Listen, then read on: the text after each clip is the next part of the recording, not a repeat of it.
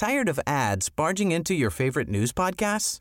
Good news. Ad-free listening is available on Amazon Music for all the music plus top podcasts included with your Prime membership.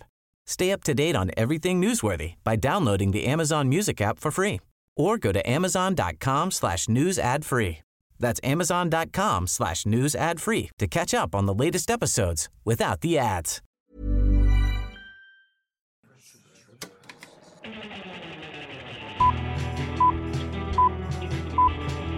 Saca el fanboy que tienes dentro. No tengas miedo de enojarte. Esto es el Club de los Amargados.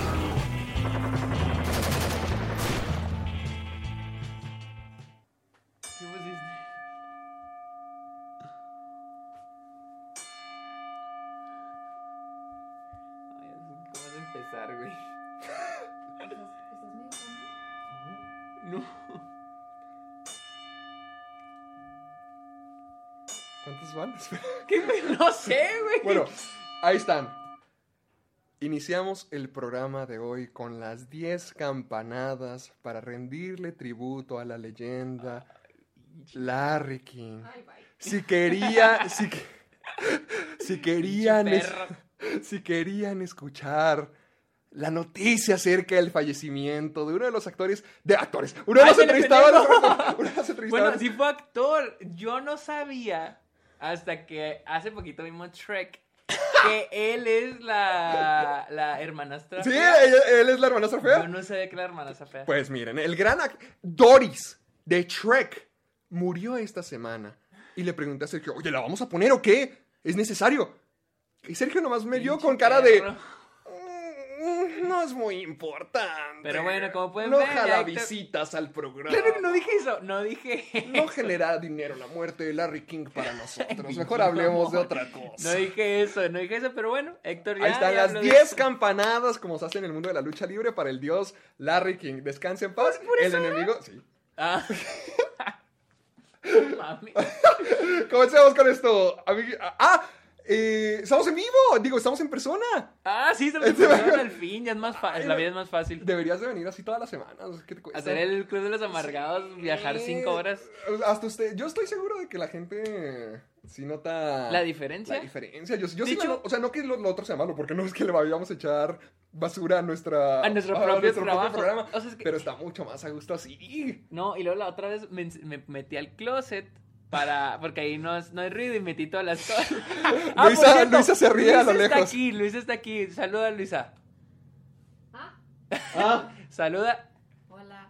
Ahí está bueno, Luisa, ahí Luisa tiene está ese aquí. cameo. Ahí está el No, cameo nomás del hice lo de las campanadas y se puso los Los audífonos, y ya audífonos se fue. dijo, Ay, bye.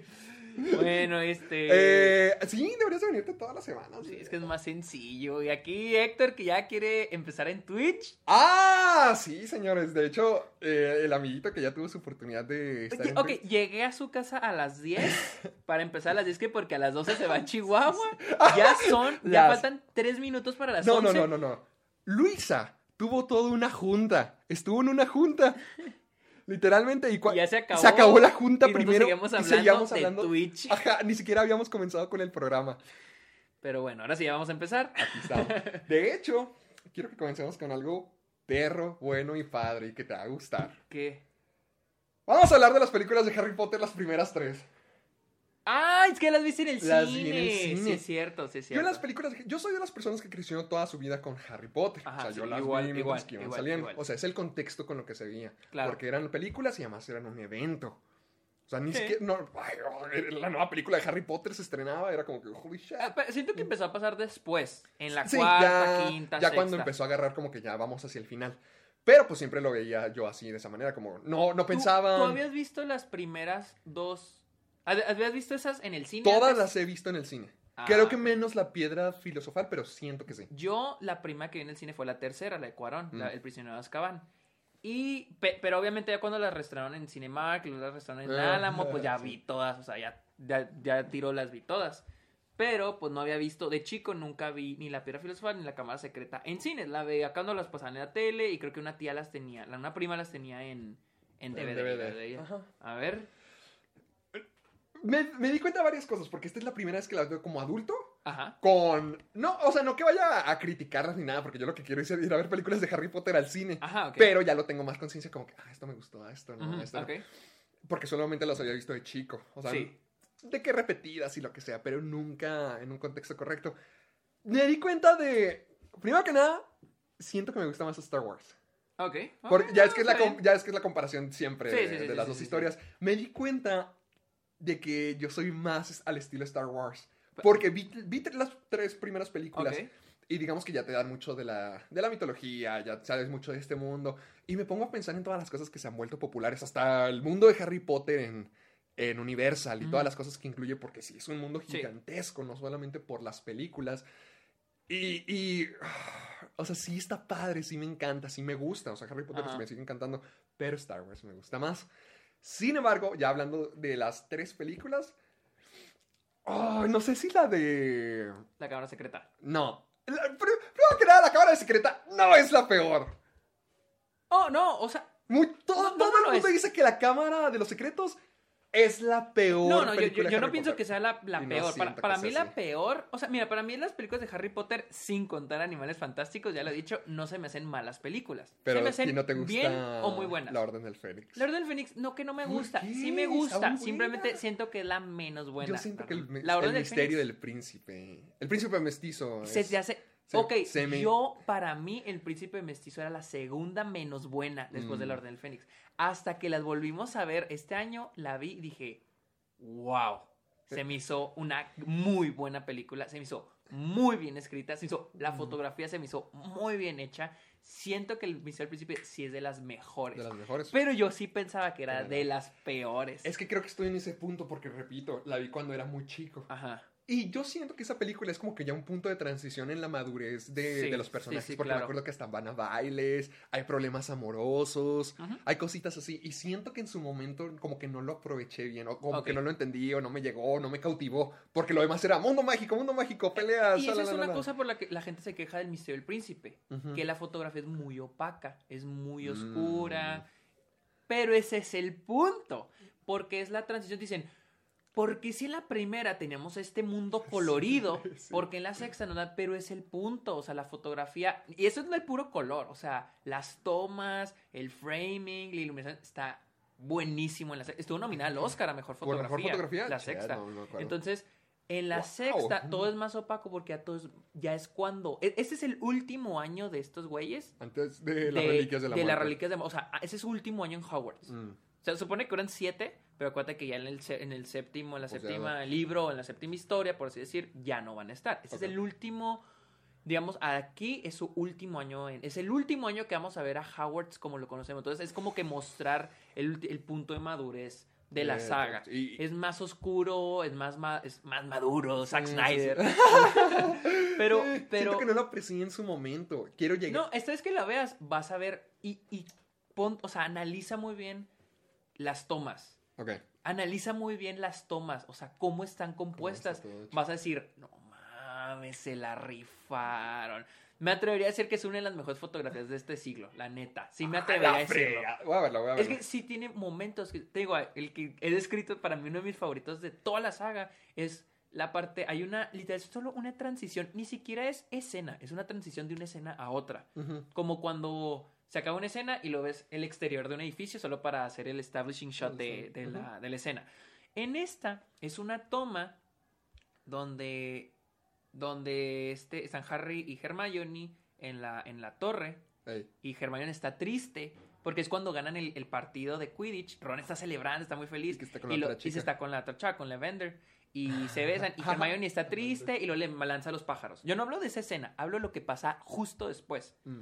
Justo después vemos una toma de transición que corre desde abajo. Vemos una ventana. O sea, está- es el exterior del, de Del- Hogwarts. Ajá. Y luego vemos una ventana y los otros están festejando, va subiendo y luego creo que vemos donde están Harry y Hermione, va Ah. subiendo y luego vemos unas escaleras donde se están besando Ronnie y Lavender. Y Ah. después sube a donde va a morir Dumbledore, ahí está parado Draco, está así inclinado viendo hacia, hacia el Madre santa. Sube hasta arriba y lo se hace, vemos cómo se hace de día. Todo eso es en una sola toma y todo eso te comunica, o sea, te está comunicando todas las tramas, toda la- todo el punto de cada trama, cada el punto de cada historia en la película en una sola En toma. El príncipe mestizo En es el cuando príncipe. muere. Dumbledore. Spoiler ¿verdad? Y, y en el donde muere Dumbledore está Draco así como que parado, como que viendo al horizonte. Está, este, Está enajenado, por así decir, de los otros personajes. Porque toda la película Aislado. lo vemos aislado de los otros personajes. Y, y a través de la fotografía muestra mucho eso, cómo Draco está aislado de los demás personajes. Y en Mm. esa sol, en una sola toma, que obviamente la toma está atrás de CG, porque pues es imposible hacer esa toma en el exterior de un castillo que no existe, pero funciona muy bien para contar la historia, la situación de cada personaje, cada trama, y lo aparte transitar al día siguiente. Mm, Y es como que, no, o sea, veo la toma y digo, no mames, esta toma está muy bien hecha. Y desde que inicia la película, pues la, Ah. la neta la fotografía está muy buena, o sea, cuando atacan los mortífagos Londres y luego cuando vemos a, a Draco y a su mamá, bueno, no, cuando vemos a la mamá de Draco, a Narcisa, y a Bellatrix ir y hacer el pacto inquebrantable con Snape, o sea, pero todas las tomas están muy bien, muy bien, interiores, Tengo exteriores, que volver a están muy bien. apreciarla, tengo que apreciarla. Sí, no, como no, o sea, eh, te digo, yo también era los que decía las sextas de las Peronel. de las más malas. O sea, para mí era la Orden del Fénix la más mala y luego la sexta. Pero ya después de que la vi, inclu es más, para mí era la quinta, la más mala, luego la sexta y luego la parte uno de las Reliquias de la Muerte.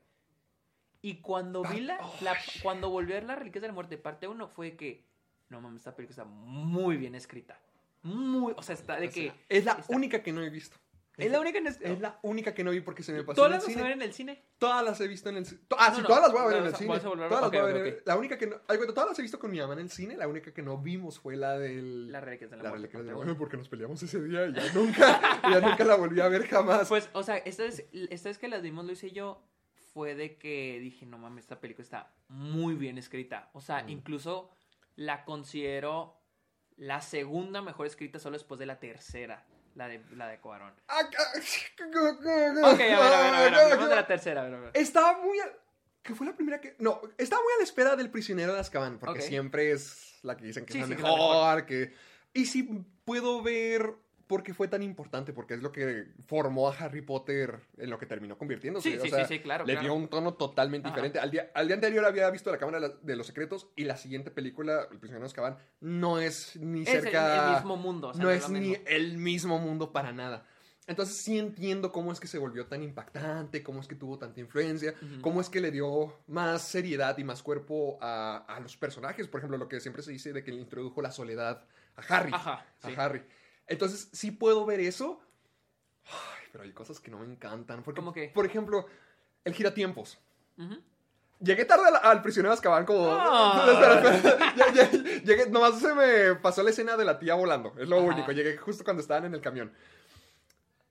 Pero no recuerdo que expliquen nada del giratiempos. O sea, solo recuerdo que al final... Es como que... ¡Ah!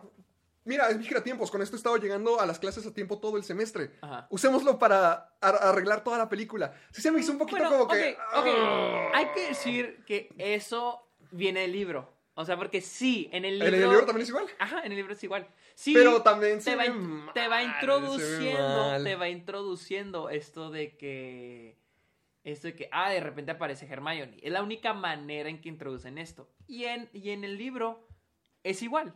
Te lo introducen, te lo meten más veces, ¿no? En, en, en la película como tres veces de que dice Ron de que, ay, güey, ¿qué nos llegó? ¿Cómo llegó? Ajá. En el libro ah, pasa esto creo que más veces, pero sí. Sí, siento no que en formato de película se ve un poquito como no, en el, excusa. en- en el libro También, también. es, es similar. Es, es que siento que muchos de los problemas de la saga de Harry Potter vienen de la fuente original. Hace Mm. poco vi un crítico que se puso a ver las películas de Harry Potter Y leía los y, libros. y así, en, y así en, en un hilo de Twitter iba reaccionando, o sea, iba poniendo que por qué pasa eso y por qué pasa otro. Y casi todo, casi todos los problemas que tiene la saga, la las películas, vienen de los libros. Son problemas que tienen Mm. los libros. E incluso él mismo dice que ha habido mejoras En las películas. en las películas como Dumbledore. Porque como... Aunque muchos dicen que muchos prefieren el Dumbledore Sé que en el libro es un poquito más... más, amable, más tranquilo. tranquilo. Hasta hay un chiste, ¿no? De en la... Sí, del cáliz de el fuego, de que dice calmamente, Harry, pusiste tu nombre y, en en el, el cáliz. y en la película le- Harry, pusiste tu nombre en el cáliz. Y es, para mí, yo prefiero el de la película. Porque Mm. también le da, siento, más contexto al personaje. Estamos hablando de un personaje que ha sufrido Sí. y chingada, entonces... Y siento que el del libro cae mucho en el estereotipo De Gandalf. viejo sabio. Gan- ajá, tipo Mm. Gandalf. Mm. Y era lo mismo por la que Ian McKellen no aceptó ser Dumbledore. Le ofrecieron ser Dumbledore para Pero ya era- "Bueno, era- es Gandalf. Es Gandalf. Por los libros. Mm. Pero en las películas, bueno sí. que no en- lo aceptó, si se hubiera visto en- mal. Ajá, en las dos primeras, en las dos primeras, sí es más, ah, Más más, tranqui, más amable. Pero en la en- ya a partir de- De la del prisionero de tercera. Azkaban ya se ve más. No tiene, de hecho, en la tercera no tiene tanta influencia como tiene en las en las, En las demás, pero sí está presente que creo... ah, ah, O sea, como que gira los... Bueno, mueve los hilos, porque Sí, hasta mueve- le dice a Hermione. Exacto. Tres vueltas. Sí, Ah, mueve los hilos. ¿De qué Entonces, esa es una de las mejores que le hicieron a la saga en, la, en las películas. Mucha gente, o sea, los que son puristas de los libros dicen de que no, es que Dumbledore no es así. Pero tiene más sentido. O sea, en las películas tiene más A mí me sentido. gusta más ese Dumbledore Y- un poquito más... No, desgraciado. No, No, pero, un poco- desgraciado. pero más, más. Eh, rígido, más serio. Porque incluso siento que tiene más sentido como figura de acción. Tampoco de que Rambo, pero en la, en la quinta, cuando pelea contra Voldemort. O sea, Ajá. sí veo a él peleando contra Voldemort en esa secuencia. se ve bien. Y el de, y el de, no, no pienso que sea mal del libro, pero siento que tiene más, o sea, tiene una mejora, sí pienso que tiene mejoras, pero sí problemas que tiene la, la saga Son, vienen directamente del vienen libro. pre- pre- um, Eh, Es que, por ejemplo, con la película del prisionero de Azkaban, vamos, vamos por todas. Ajá. El prisionero, con el prisionero de Azkaban, eh, eh, eso es lo que más notaba, como que... sí. La, sí me gustó, pude apreciar lo que te digo de Sí, la madurez, sí. el cambio, pero hay varias cosas que no me cuadraban, porque por ejemplo con lo de también, lo de Sirius y con la gusano y, y también Lupin, siento que pues pudieron haber establecido un poquito Mejor. más, porque yo sé que la otra, yo voy a ver estas películas con mi amiga Valeria Ajá. y ella me dice que esta es su favorita, porque establecen un poquito de la amistad de los animagos. De, ¿Cómo se llamaban? el de los lo- los, este, sí, son animados, los, estos, mero, Los merodeadores. eh, ellos. O sea, dice, ah, establecen esto. Pero yo siento que no tanto. No, no, Sí- e- sí- e- ese es un error que yo sí encuentro en... Es que la cosa... Es que, la que es, que, es, to- que, es que la cosa es que la tercera como que dijeron, nah, no es tan necesario, porque no va a tener tanta influencia en el futuro. Y, y sí siento que está innecesario, pero siento que hubiera... siento- sí me hubiera gustado verlo. Es que sí creo que gustado toda la película escala para el cambio de tiempos. O sea, que toda la película estamos viendo lo de Buckbeak, lo de Hagrid, lo de eh, el mapa del... ¿Qué? ¿Cómo se llama? Merodeador. El merodeador. También, o sea, todo eso lo estamos viendo para que hasta el final Se use. se vuelva a repetir. Ajá. Entonces, pero es hasta el final del segundo acto cuando estamos viendo la revelación de que Colagusano era la rata. Y de que sí. Sirius ya entra a la mezcla, Lupin, son amigos todos. Yo siento, no que... Es que no sé cómo arreglarlo, porque te diría, a lo mejor que lo hubieran introducido O más sea, es que- temprano es que o algo así. que- Siento que me hubiera gustado más de Sirius para que... Al final Harry ya está listo para irse a vivir con él. Ajá. O sea, me hubiera gustado más como que, ah, oye, resulta que no eres un ladrón. Ah, oye, resulta que conociste a mis papás. O sea, que hubieran interactuado más, que hubiera tenido Que más hubieran influ- presentado más quién era Sirius que hubieran presentado más quién eran los personajes clave de esta historia, porque porque Colagusano, Lupin, Sirius, siento que son los personajes más importantes de esa historia porque es la primera vez que aparecen Ajá. y se vuelven una presencia muy importante a través de toda, toda, toda la saga. Entonces me hubiera gustado que fueran más relevantes a la historia porque no lo son, o sea, son para lo que Harry necesita, para lo que Hermione necesita, pero en sí ellos... Es que ese fue un problema de no ver a las siguientes películas. Porque siento que en esta. Lo, sí lo, o sea, siento que esta película funciona muy bien si lo quitas. Pero sí se siente vacío cuando los personajes vuelvan a aparecer. Sí. Se siente vacío. Pero es lo mismo porque siento que si no hubiera una adaptación del libro, si esto fuera original a guion a películas, no se sentiría tanto el problema. Lo del giratiempo sí, totalmente de acuerdo. Sí. Pero siento que lo- estos personajes no se sentiría tan problemático Y, y sobre todo porque ya tienes toda la franquicia, o sea, ya lo tienes como referencia a todo lo que viene. Ajá, O sea, es- exactamente. yo- sí, o sea, yo me imagino que al verla en el mismo- momento en que salió hubiera sido como que, ah, wow. Pero ya comparación con toda la saga, siento que hay mejores sí, sí, sí, películas. sí, sí, sí. O sea, ¿tú crees que hay Yo, mejores películas que, que Mi favorita, Ajá. y bueno, tengo que confirmarlo, porque es la que voy a ver el jueves. Ah, El cáliz, El cáliz de, de fuego. fuego. Esa es mi favorita porque, déjame te A explico mí por se qué. me cayó esta última. ¡No! De- Yo, yo la tengo marcada como mi favorita, pero a lo mejor se me cae también. Sí. Pero a mí me gusta porque siento que sí, o sea, Alfonso Cuarón introdujo el nuevo mundo, el nuevo tono, el nuevo Harry Potter. Ajá. Pero siento que el cáliz de fuego lo expandió a miles de lados. ¿Por qué? Porque, mira, tenemos un- montón de cosas muy importantes. Porque primero que nada, siempre hemos estado en Hogwarts. O sea, siempre ha sido Hogwarts. Ahora estamos cayendo en cuenta de que existen más escuelas mágicas. O sea, el No, bueno, mundo- pero, pero, pero ahí estamos hablando de el libro, porque eso viene por el Sí, libro. sí, sí, pero espera, espera, espera, Te estoy diciendo todas las razones de por qué Ok, me ok, gusta. ok, o sea, porque siento que, Ok, que, que es, que es la mejor película de Harry Potter. Porque siento que expande el universo bastante grande. O sea, tenemos nuevas escuelas. A mí siempre, a mí siempre me ha encantado la modalidad de las películas de universidad donde tienen competencias. ok, ok. Y, y es, es exactamente esto. O sea, las competencias a mí me encantan.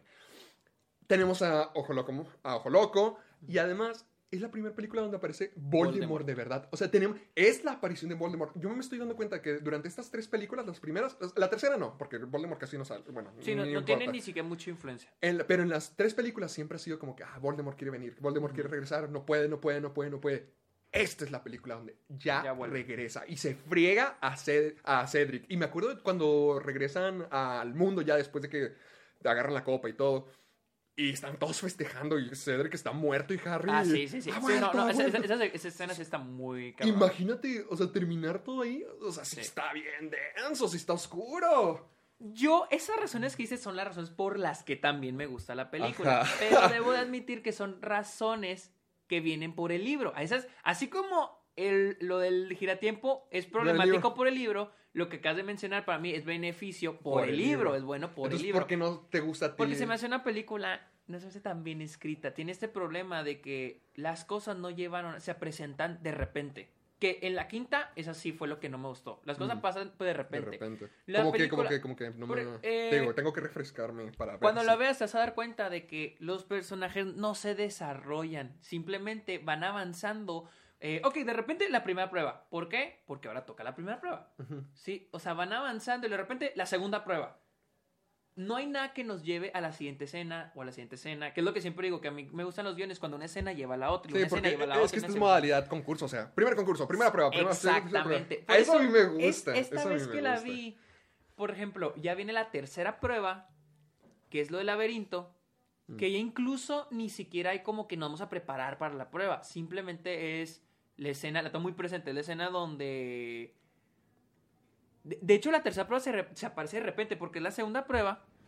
Y La- luego es, es cuando... la del... ¿cuál- cuál- la la del del lago. huevo? La Ah, la del lago, la de, cuando se... Pero, pero acaba la segunda prueba y luego es cuando andan en el bosque. ¡Salud! Luis estornudo. Eh, cuando cuando andan, en, andan en el bosque y ven el cuerpo del, del Barty Crouch.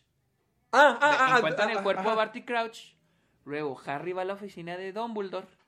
Donde están hablando, se van y él ve el, el, el- el pensador. Ve el pensador, ve el recuerdo de que Barty Crouch Jr. era, era un mortífago. Este, se- va- habla un poquito con Dumbledore Sí. sale en el pasillo, ve a Snape, este, Snape lo agarra y le dice que, que la poción multijugos, o sea, Mm. que ha desaparecido material de poción multijugos. Ah, como que ya están dando las, el foreshadow. Y ¡pum! Tercera prueba. Literal, Ok. son tres escenas, Ok. la tercera prueba. Y esas tres escenas solo sirven para llevarnos a la, a la aparición de Voldemort. Yo creo que es lo mi- el mismo pero que le tienes al prisionero de Azkaban. Tengo que ver. Que ya no más, o sea, los personajes no están avanzando, simplemente nos están mostrando lo que va a pasar en el clímax. Sí. Ni siquiera es de que nos lleve al clímax, nos están mostrando, el clímax llega por sí solo, porque es la prueba y es cuando llegan al cementerio. Ujú. Pero durante el, ¿qué es? Tercer acto, es cuando nomás nos están preparando lo que vamos a ver. Que Barty Crouch Jr. es ojo loco, que es un mortífago, para que Mm. después nos digan que es ojo loco es ojo loco. Moody, y luego nos dicen lo de que este. Lo de lo- la poción multijugos, o sea, nos están dando las piezas del final Fíjate que hasta... en ese, puro- en ese pedacito. O sea, se presentan las cosas de repente. No, no llegamos ahí porque los personajes estén avanzando. Simplemente esas cosas llegan a nosotros. ¿Es la, ¿Esa es la película o es la quinta? ¿Cuál es la donde inician... Ay, que se ve como en un POV. Que puedes ver, que ves como si fuera... Ujú. Que estás viendo a un cuarto, no sé si... Que comienza así la película. No, ¿No te acuerdas? ¿O no me entiendes? ¿O no me voy a entender?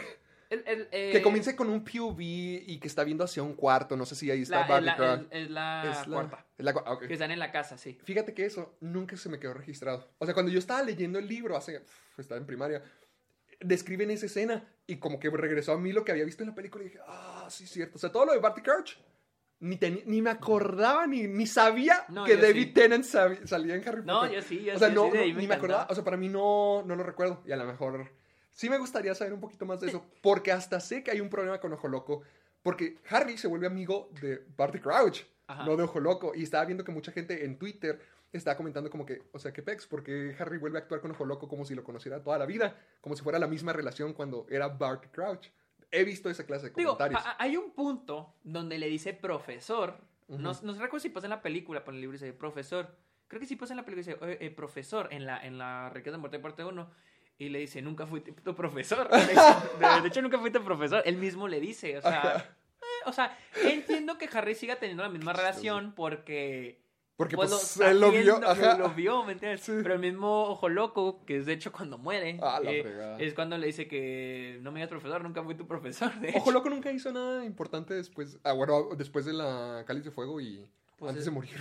Es que eh, él era un au- auror, creo. Un auror, que son los que se encargan, son como los agentes, detectives. policías. Los policías. Los no, más que policías, son detectives. son Ah, de- como detectives, investigan y así. Ah. Ah, pero ahí llega a, a- cre- creo, eh, fans de Harry Potter que estén ahí, No me maten. que no me maten si, si lo digo mal. Y después es profesor, pero no, no- pero después, pues con el regreso de, de Voldemort, pues es la Orden del Fénix. Acuérdate que se llama la Orden Ah, del Fénix. sí, cierto, sí, cierto, olvídalo. Y mi problema con el Orden del Fénix, de que mira, al menos el Cáliz de Fuego se me hace, lo tiene muchas cosas muy buenas, las actuaciones son muy buenas, eh, como dices, el mundo es muy Las bueno, eh, está muy padre. Muy divertida, es una película muy divertida. Y la quinta, se me hace, es así para que veas, se me hace, mu- ¿Qué ca- es se hace poquito cansada. Y es así de repente llegan las cosas súper de repente. Cuando, literal, cuando es el, el, el último acto llega porque sí, literal es cuando están haciendo los exámenes y luego Freddy y George echan todos los cohetes y la Sí. salen todos y luego de repente Harry se desmaya. se desmaya y ahí viene. O sea, pasa por, ¿Por o sea, por o sea, en ese momento, o sea, no hay nada que nos lleve ese clímax, o sea, simplemente está pasando de repente. Y, eh, digo, o sea, les digo, eso no es una película mala, pero es mi problema porque yo siempre me fijo en el guion. Sí. Y eso es como que, ah, pues ya, introduce eso. O sea, nada nos lleva. Eso, para mí, una historia, la que sea, en una película, un arco narrativo es el personaje sale de su zona de confort y hace esto que lo lleva a esta otra cosa y lo, esto que lo lleva a otra cosa. Y todo eso lo lleva al clímax. Una cosa lleva a otra y una cosa lleva a otra. No hay, no es que todo le. Le- No- O sea, que todo escale. Como que el mundo no carga el personaje al clímax. El, pe- el personaje tiene que llegar solo al clímax. Es mi sí, problema sí. con Nuevo Orden. Que dije, los personajes no, no hacen No tienen propósito, nada, no no tienen propósito, no tienen. Es- es- lim- el mundo se mueve con ellos, o sea, los Sí, forza te- a moverse, entiendo, pero ellos no se están moviendo El porque personaje es quieran tiene llegar que llegar al clímax porque es el punto donde se cumple o se deshace lo, que, lo que quiere hacer. Al menos en Harry Potter sí hay un querer, pero porque toda la saga lo establece, que es este, destruir a Voldemort. Ujú. Lo que me usa mucho en la cuarta es Voldemort.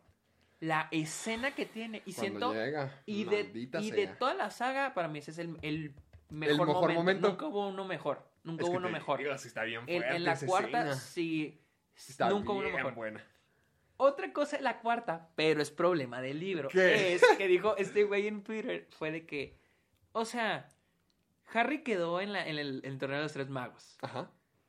¿Qué- qué? O sea, dijo, o sea, dicen que, o sea, ¿por qué tiene que participar? Dicen que porque el cáliz es muy poderoso y él lo indica. O sea, ¿qué va a hacer? ¿Cambiar de color o qué va a hacer? O sea, pero ese- ¿Qué va a pasar? ¿Se va a deshacer Howard? se va a deshacer, o sea, se va a deshacer o va a llorar el cáliz o... Ajá.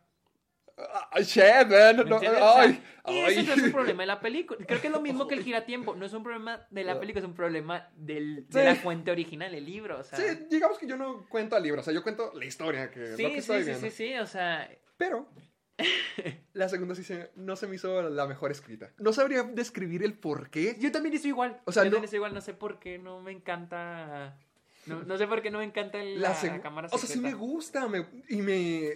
ah, es que me encanta porque hay tantas cosas tan padres como lo del basilisco, Ajá. las escenas de Quidditch, Malfoy creo que está un poquito más presente ya como el santurrón desgraciado. O sea, tenemos cosas muy padres. Y hasta aparece Tom Riddle y el diario y todo, ¿Sabes pero, pero no, hay algo que no cuadra. Sí, no sé si está muy saturada. Me po- se me hace una película medio... Hay algo que o- no cuadra. o- no, no, no, no, no. Me- me- lo- algo que me gusta del tono de esta película es que está muy como obscura, pero no seria. O sea, sino como que sigue siendo mágica, whimsical. Sí, fantástica. pero, pero como que magia, o sea, como que se me hace como una película obscura, pero no de que seria o como La Sexta, por ejemplo, sí, sí, o sí, La. Reliquia de la Muerte parte 1. Se me hace obscura como, o sea, una película que vería en Halloween. Mm, Sí, fíjate que sí, porque, está muy momentos- terrorífico. Tiene que momentos to- terroríficos. todo el mundo se está petrificando y se está. Ajá. O sea, ver sangre escrita en la pared y un gato colgando. Y el sí hecho de que "Oh, caminen no". por los pasillos de, de Hogwarts son, por ejemplo, están de noche. Y el hecho de que hay algo que está haciendo que las personas estén. ¿Por qué seguían yendo a esa escuela? Siempre estaban en peligro. Ah, oh, oh, no, eso, es algo que, que eso, eso es un chiste de. O sea, ¿quién los de- dejaba ir? Porque, ay, no me acuerdo en qué película, creo que sí es la Cámara de los Secretos donde dice Dumbledore de que no, tendremos que eh, mandarlos a todos a su casa. Pitch, tienes un perro asesino de tres cabezas como dos pisos abajo. Y luego en la, ¿Qué? en la segunda, pues la Cámara de los Secretos, que ni siquiera nadie sabía si existía o no. Ah, sí. Y luego en la tercera, pues un criminal se les metió. Y luego en la cuarta. que siempre dicen, esta es la escuela más segura. ¿Eso Siempre dicen? Sí. Sí, Ha-. Hagrid dice, dice, no hay lugar más Más seguro seguro que, que Gringotts, excepto Hogwarts. Que, ¿Cómo "Ah, están sí, las otras no- escuelas? No has estado en todo lo que ha pasado, carnal, o sea... Le dices, carnal, literal te expulsaron porque mataron a una niña cuando estabas... Sí, porque a Hagrid lo expulsaron cuando mataron a Marty la Ah, Llorona sí, porque creyeron que había sido la Aragorn. araña, Aragorn. Pusiste una araña gigante en el bosque que está luego... o sea, Cabrón, dices que en el bosque encantado hay cosas bien cabronas. Sí, eso está... Pero digo, Está otra vez es cosa del libro, es la fuente. O sea, eso sí, no. Ahí sí para que, o sea, ahí sí para que veas, ¿no? Hay muchas cosas que digo. mm, Sí. eh, Pero, mi favorita, al- hasta ahora, con las tres que he visto, ha sido la primera. la primera. La primera me gustó mucho porque es la introducción, o sea, estás Sí. constantemente conociendo. Y es muy mágica. Es muy mágica, porque es que no, no ocurren muchas cosas como que escale de que, ah, esta secuencia de eventos no está claro cuando sí, o sea, está el misterio de si Snape es el que, Ajá, el, sí, que- sí, sí, el, el malo, cuando es Squirrel.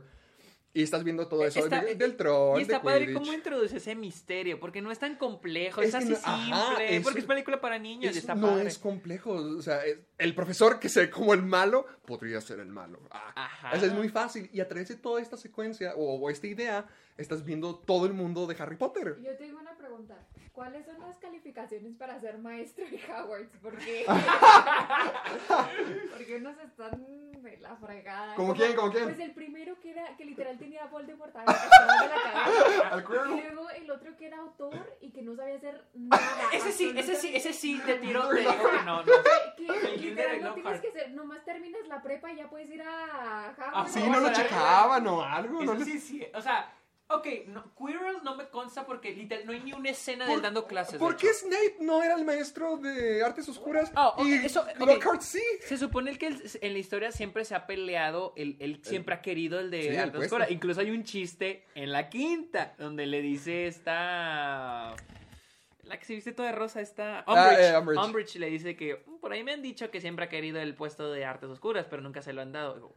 Digo, "Sí, pues que sí, o sea, me pueden enojar, pues Pues sí. sí. Y le dieron el de, el de Pociones. algo así como que aparentemente o algo así. Entonces, es como que un chiste. Pero yo quiero pensar que nunca le dieron el de artes oscuras por el hecho de que fue un mortífago. Ah. Oh, ahí sí le checo en el background, ¿eh? Ese vato sí. Y ese- de todos los demás no. No, o sea, el queer O sea, de Lupin no, no vieron como que era, era estudiante de Hogwarts Lupin, ¿no? Sí. ¿No era O sea, conocido como ser un animago, un hombre lobo? Sí, pues se supone que Dumbledore le pu- él Ese hombre casa- sería un gran maestro para No, mis niños. de hecho, Perfecto. Dumbledore, Dumbledore fue el que construyó la casa de los gritos y el que puso el sauce boxeador. ¿Ah, sí? Sí, ¿no te esa historia? Pero entonces, ¿por qué se sale si Dumbledore estaba de acuerdo con que fuera maestro?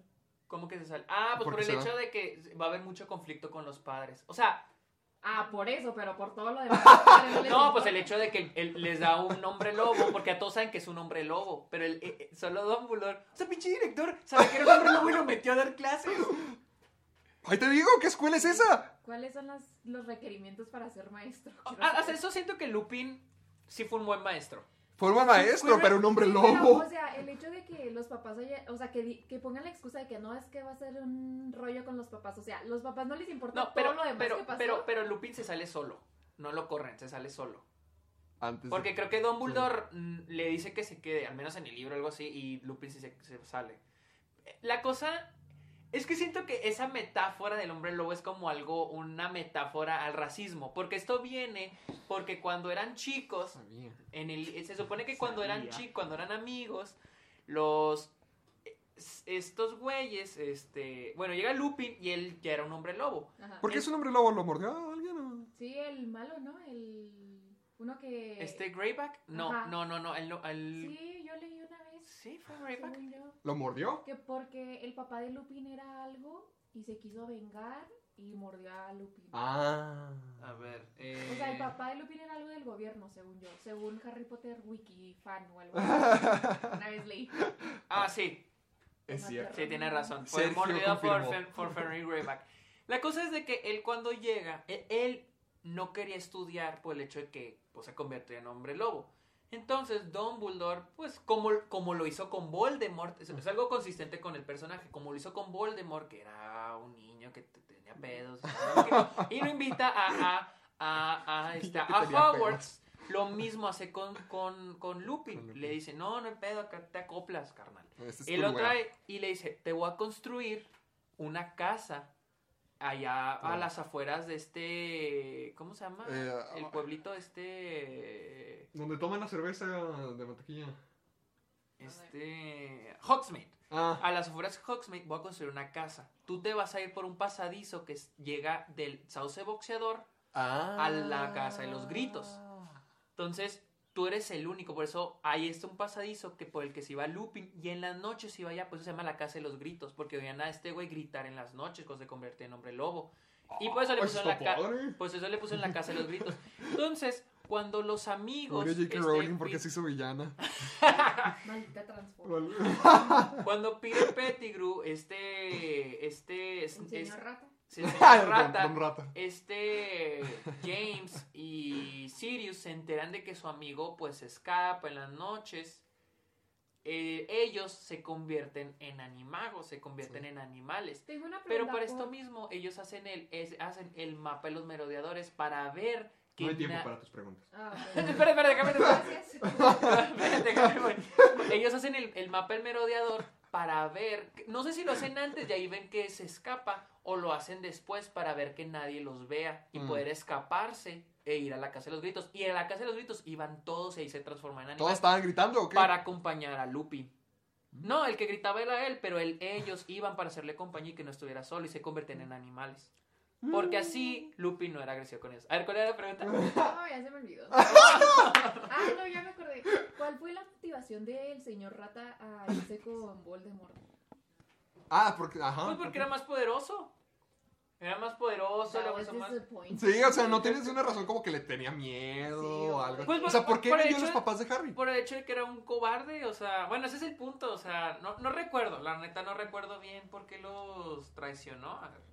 Pues porque era más, pero sí creo que porque era muy peligroso, y era, pero era el punto de, de Voldemort en ese tiempo, que mucha gente estaba liando con él por el hecho de que era una perula. Mira, ¿por qué Colagusano traiciona a los Potter? Aquí estoy en la biografía. Ah, hay una teoría. Este, Así, este así se llama, ese es su nombre, Colagusano. ah, Ah, es que ah. se pusieron apodos. Ah, con. Pues Por- por- porque se hizo rata. Una rata, ¿qué? de animales y se quiso ser una rata. Pero es el punto también, la metáfora de que es una rata. Él es, vendió a los papás. Adiós, cookies. Ay. Es con ¡Oh, la ¿qué le hiciste a mi perro? Este corna, cornamenta, cornamenta, canuto y este Lupin era lunático. Porque gritaba y por la luna y... Mm. We get it. Payasita, ¿eh? No, hasta para que veas, o sea, o, o sea, no, para mí no, no siento que hay una inconsistencia en lo de Peter Pettigrew porque así como que todos fueron fieles a ellos y nadie se les dio la espalda, Ujú. hubiera sido más como que, mm, como a que como Peter- que alguien sí les dio la espalda, alguien se sí, me sí. hace... Pero yo quiero saber el por qué. Sí, o sea, ¿por qué él? O sea, es que siento que la O sea, justificación es de que... se siempre se enfocan mucho como que en los buenos, o sea, de que como que el backstory de Sirius, el backstory de Lupin, pero nunca Pero los malos son malos. de... Y ya. Bueno, eso es lo malo de las películas, que no le dan mucho espacio a... Y en los libros, pues ahí, este, te cuentan la historia de Voldemort. En, la- en los- en las Sí. películas nunca te cuentan... Sé que los libros tiene, con la gusano tiene un momento de redención fuerte.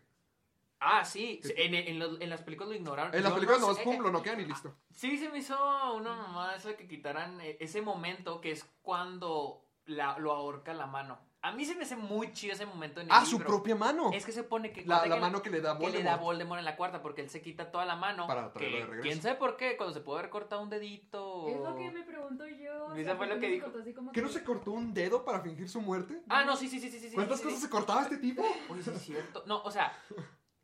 Es que otra historia. Se que supone que cuando se corta el dedo... pie, ¿no? Bueno, no sé. Sí. No, eh, No sí, sé. o sea, cuando, cuando, tra- cuando trae a Voldemort, sí, se cortó toda la mano así, pilonzote, ¿no? Y este, y Voldemort le da una mano. Entonces, cuando Harry le dice, yo te salvé, que es cuando lo salva en la tercera, que evita que, que Lupin y Snape lo maten, Maten. le dice, yo te salvé. Y es cuando Peter Pettigrew duda y la mano lo, la mano lo ahorca. Se me hace, se me hace súper fregón eso en el libro. Siento Y, que se vería muy chistoso en la película, ¿no? Como que... Muchas veces, muchas veces, muchas veces en las películas quitan eso por ese tipo de cosas porque dicen. eh, o sea, Ojalá hubieran visto esa actuación de primera que Lucho se echó. O sea, pero siento que estaba mejor, estaba más chido. Ahora, lo del dedo se supone que fue un atentado. lo manejaron como un atentado porque cuando mueren los papás de Harry, Nomás se encuentran el Sirius, dedo. Sirius vuelve a. No, no. Haz de cuenta mueren los papás de Harry. Pero Sí. en ese momento, Sirius andaba persiguiendo a Peter Pettigrew. ¿Por qué? Porque él sabía que los había traicionado. E iba Mm. para, no sé si para matarlo, para agarrarlo, no sé. Lo está persiguiendo y llegan a Londres, en el centro de Londres. Y Peter Pettigrew se corta el dedo y genera una explosión que mata a muchos En muggles en, en Londres. Eso pasa en el libro. Mata a un montón de muggles. Obviamente los muggles lo manejan como un atentado, un Ah, atentado terrorista, algo así. ¡Qué desgraciado! Y lo que pasa Holy es de que inter, es, creo que es un momento donde interfieren lo, el Ministerio de Magia con el Ministerio, el Ministerio Real. el, el- ajá, el británico. El- ajá. y dicen "¿Saben qué? fue un problema de, de De nosotros. Y le echa la culpa a Sirius, porque Sirius está en la escena del crimen. Mm, Y ah, porque lo estaba que- buscando. Ajá, y dicen que él provocó la explosión para matar a Peter Colagusano. a Colagusano. Quien, y, y es lo que le echan la culpa, o sea, dicen, este güey generó la explosión para matar muggles, ahí está Colagusano y quedó nada más el dedo de Colagusano, Sí, sí, sí. él también murió, explotó el güey. Eh, sí, y a Sirius se lo llaman diciendo que Mm. este güey mató a todos estos muggles y es y porque era un mensaje, venía por parte de Voldemort. Siento que eso también sí lo pudieron haber incluido en la película. Siento que esa... O sea, sé que lo hubiera hecho todo más obvio, pero siento que a lo mejor... Es- que siento que se da más contexto. O sea, Es que cositas Hay, así. hay cosas que siento que si hubiera estado padre. Eh, Mira, es que esa es mi cosa. En esta saga hay cosas que siento que están bien así. Que no hay que agregarle extra. Ujú. Pero es contenido que puede ser para series, para nuevas películas, como para estar dándole vueltas a Newt Scamander. O sea, ¿ves estas historias que ya te conté? La de los merodeadores, la de todos ellos. La de Voldemort es muy interesante la historia de él. Para darle la vuelta a los animales fantásticos, dices, güey. Sería mejor una película individual de... De los varios merodeadores. personajes, de varios Pero, personajes. a ver, No, ya. porque no quiero darle más dinero a la transfóbica. ¿No vas a ver Animales Fantásticos 3? Nunca, nunca he visto ninguna. No te pierdes ¿Por qué? ¿No te, ¿No te llama la atención? No. Ah, pues sí. La primera está padre. A mí, a mí se me hace ok. Se A- me a hace mí se bien, me hace padre. nada más. A mí se me hace. Y la segunda sí es. A mí se... Quería ver una porque salía Zoe Kravitz, pero luego alguien me dijo que se moría y yo, bye. Ah, sí, no. Eh, la ¿Se segunda. muere? ¿No la has visto? Sí la vi, pero no me acuerdo de Ah, nada. sí, se quema al final. Solo lo único que me acuerdo. Mira, te voy a ser honesto. Porque todo el mundo Siento- ama a Zoe Kravitz. ¿Por qué? Porque es Zoe Kravitz. Mira, No hace nada mal. lo único que me gustó de la segunda de Fantastic Beast fue la motivación de Grindelwald.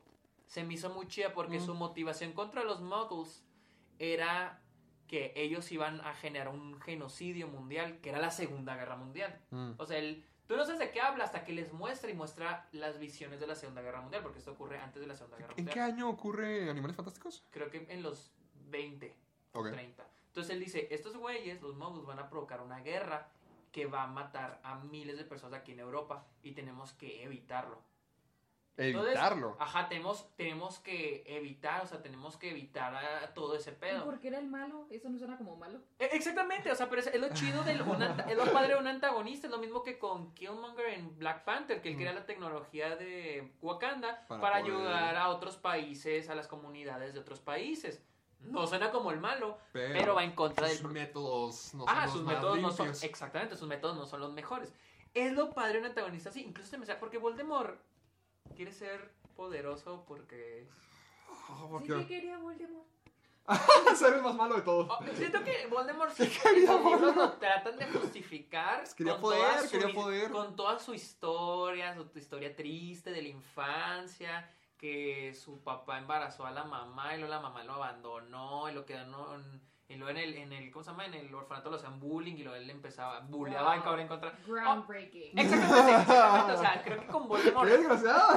o sea, con Voldemort creo que trataban de hacer, tratan de hacer eso con su ante- con su Pero, pasado. o sea, ¿qué era lo que quería él? ¿Cuál era su motivación? Ser el más poderoso, ¿no? Aparte de ser el más Eso. poderoso. ¿qué? Ese era Eso. ser el O más sea, poderoso del mundo un- mágico, controlarlo. O sea, y los demás lo seguían porque así. Porque era muy Nos poderoso. conviene, nos conviene. O, O sea, es que había- estás con él o te matan. también e- existe esto del ras, el racismo O sea, siempre. era como Hitler, Ah. literal. ¿no? Sí, había, ajá, ¿Como era, Hitler? literal era como Hitler. Pero que no, Grindelwald era como Hitler porque él quería que el mundo, o bueno, el mundo mágico fuera nomás de pura sangre. O sea, todos Pues- eran como Hitler. es que no me acuerdo si Hay Grindelwald- diferentes No, es que, épocas. eh, es que no me acuerdo si Grindelwald era similar porque Voldemort también quería eso. También tenía esto de que los pura sangre. Pero él no era pura sangre, era mestizo. Voldemort. Voldemort era mestizo. ¿Voldemort era mestizo? Sí, su mamá enamoró a su papá con una poción de amor. Y el papá cuando se le va la poción los abandona. ¿Quién no dijiste que la mamá los abandona? Sí. No, lo abandona después. Ah, se muere, no, no todos. O sea, por eso, o sea, por eso, por eso, de esta ¿Ves? historia, ¿Por qué crees que esta historia malo? triste y está resentido. O sea, si lo te puedes analizar es No hay- eso. Tengo una pregunta, ¿no hay psicólogos en el mundo mágico? Parecer novios psicólogos, pues nomás los echan al Hogwarts y ya. Nice. Sí, pero. bueno, esa fue nuestra plática. Espera, espera. Todavía Todavía, no- todavía tengo una pregunta. Ya, ya está adelanté las noticias de Harry Potter para ya que andamos. Ah, ¿ya? Ya las adelanté, pero bueno. Tengo una última pregunta. ¿Cuál es tu personaje favorito? Porque el mío hasta ahorita, nomás contando las primeras tres, ha sido Hermione. Porque me encanta lo santurrona, presumida, desgraciada y obsesiva que es. Me fascina porque es... es- me- se me hace una cualidad muy padre en ella. Ah, o sea, bueno, ya de todo en general. De creo, todo en que, general. creo que ser un cliché. Creo que hacer un cliché. ¿Quién? ¿Quién? Dilo. Snape. Snape Ah. me gusta mucho. O sea, Snape me gusta mucho por su historia. El, su, tiene una buena motivación. La cosa es de que, bueno, o sea, como que a veces en ciertas o sea, en ciertas películas o libros está como que medio de adorno. Sí. ¿Sí? En la primera no. En la segunda sí. Sí. En la tercera sí y no. En la cuarta sí y no. En la, En la quinta. Ah, no, en la quinta ya tiene un poquito más de importancia. En la Porque ahí es donde. no. Porque en la, en la- No te creas, creo que nada más en la segunda es donde sí está súper de adorno.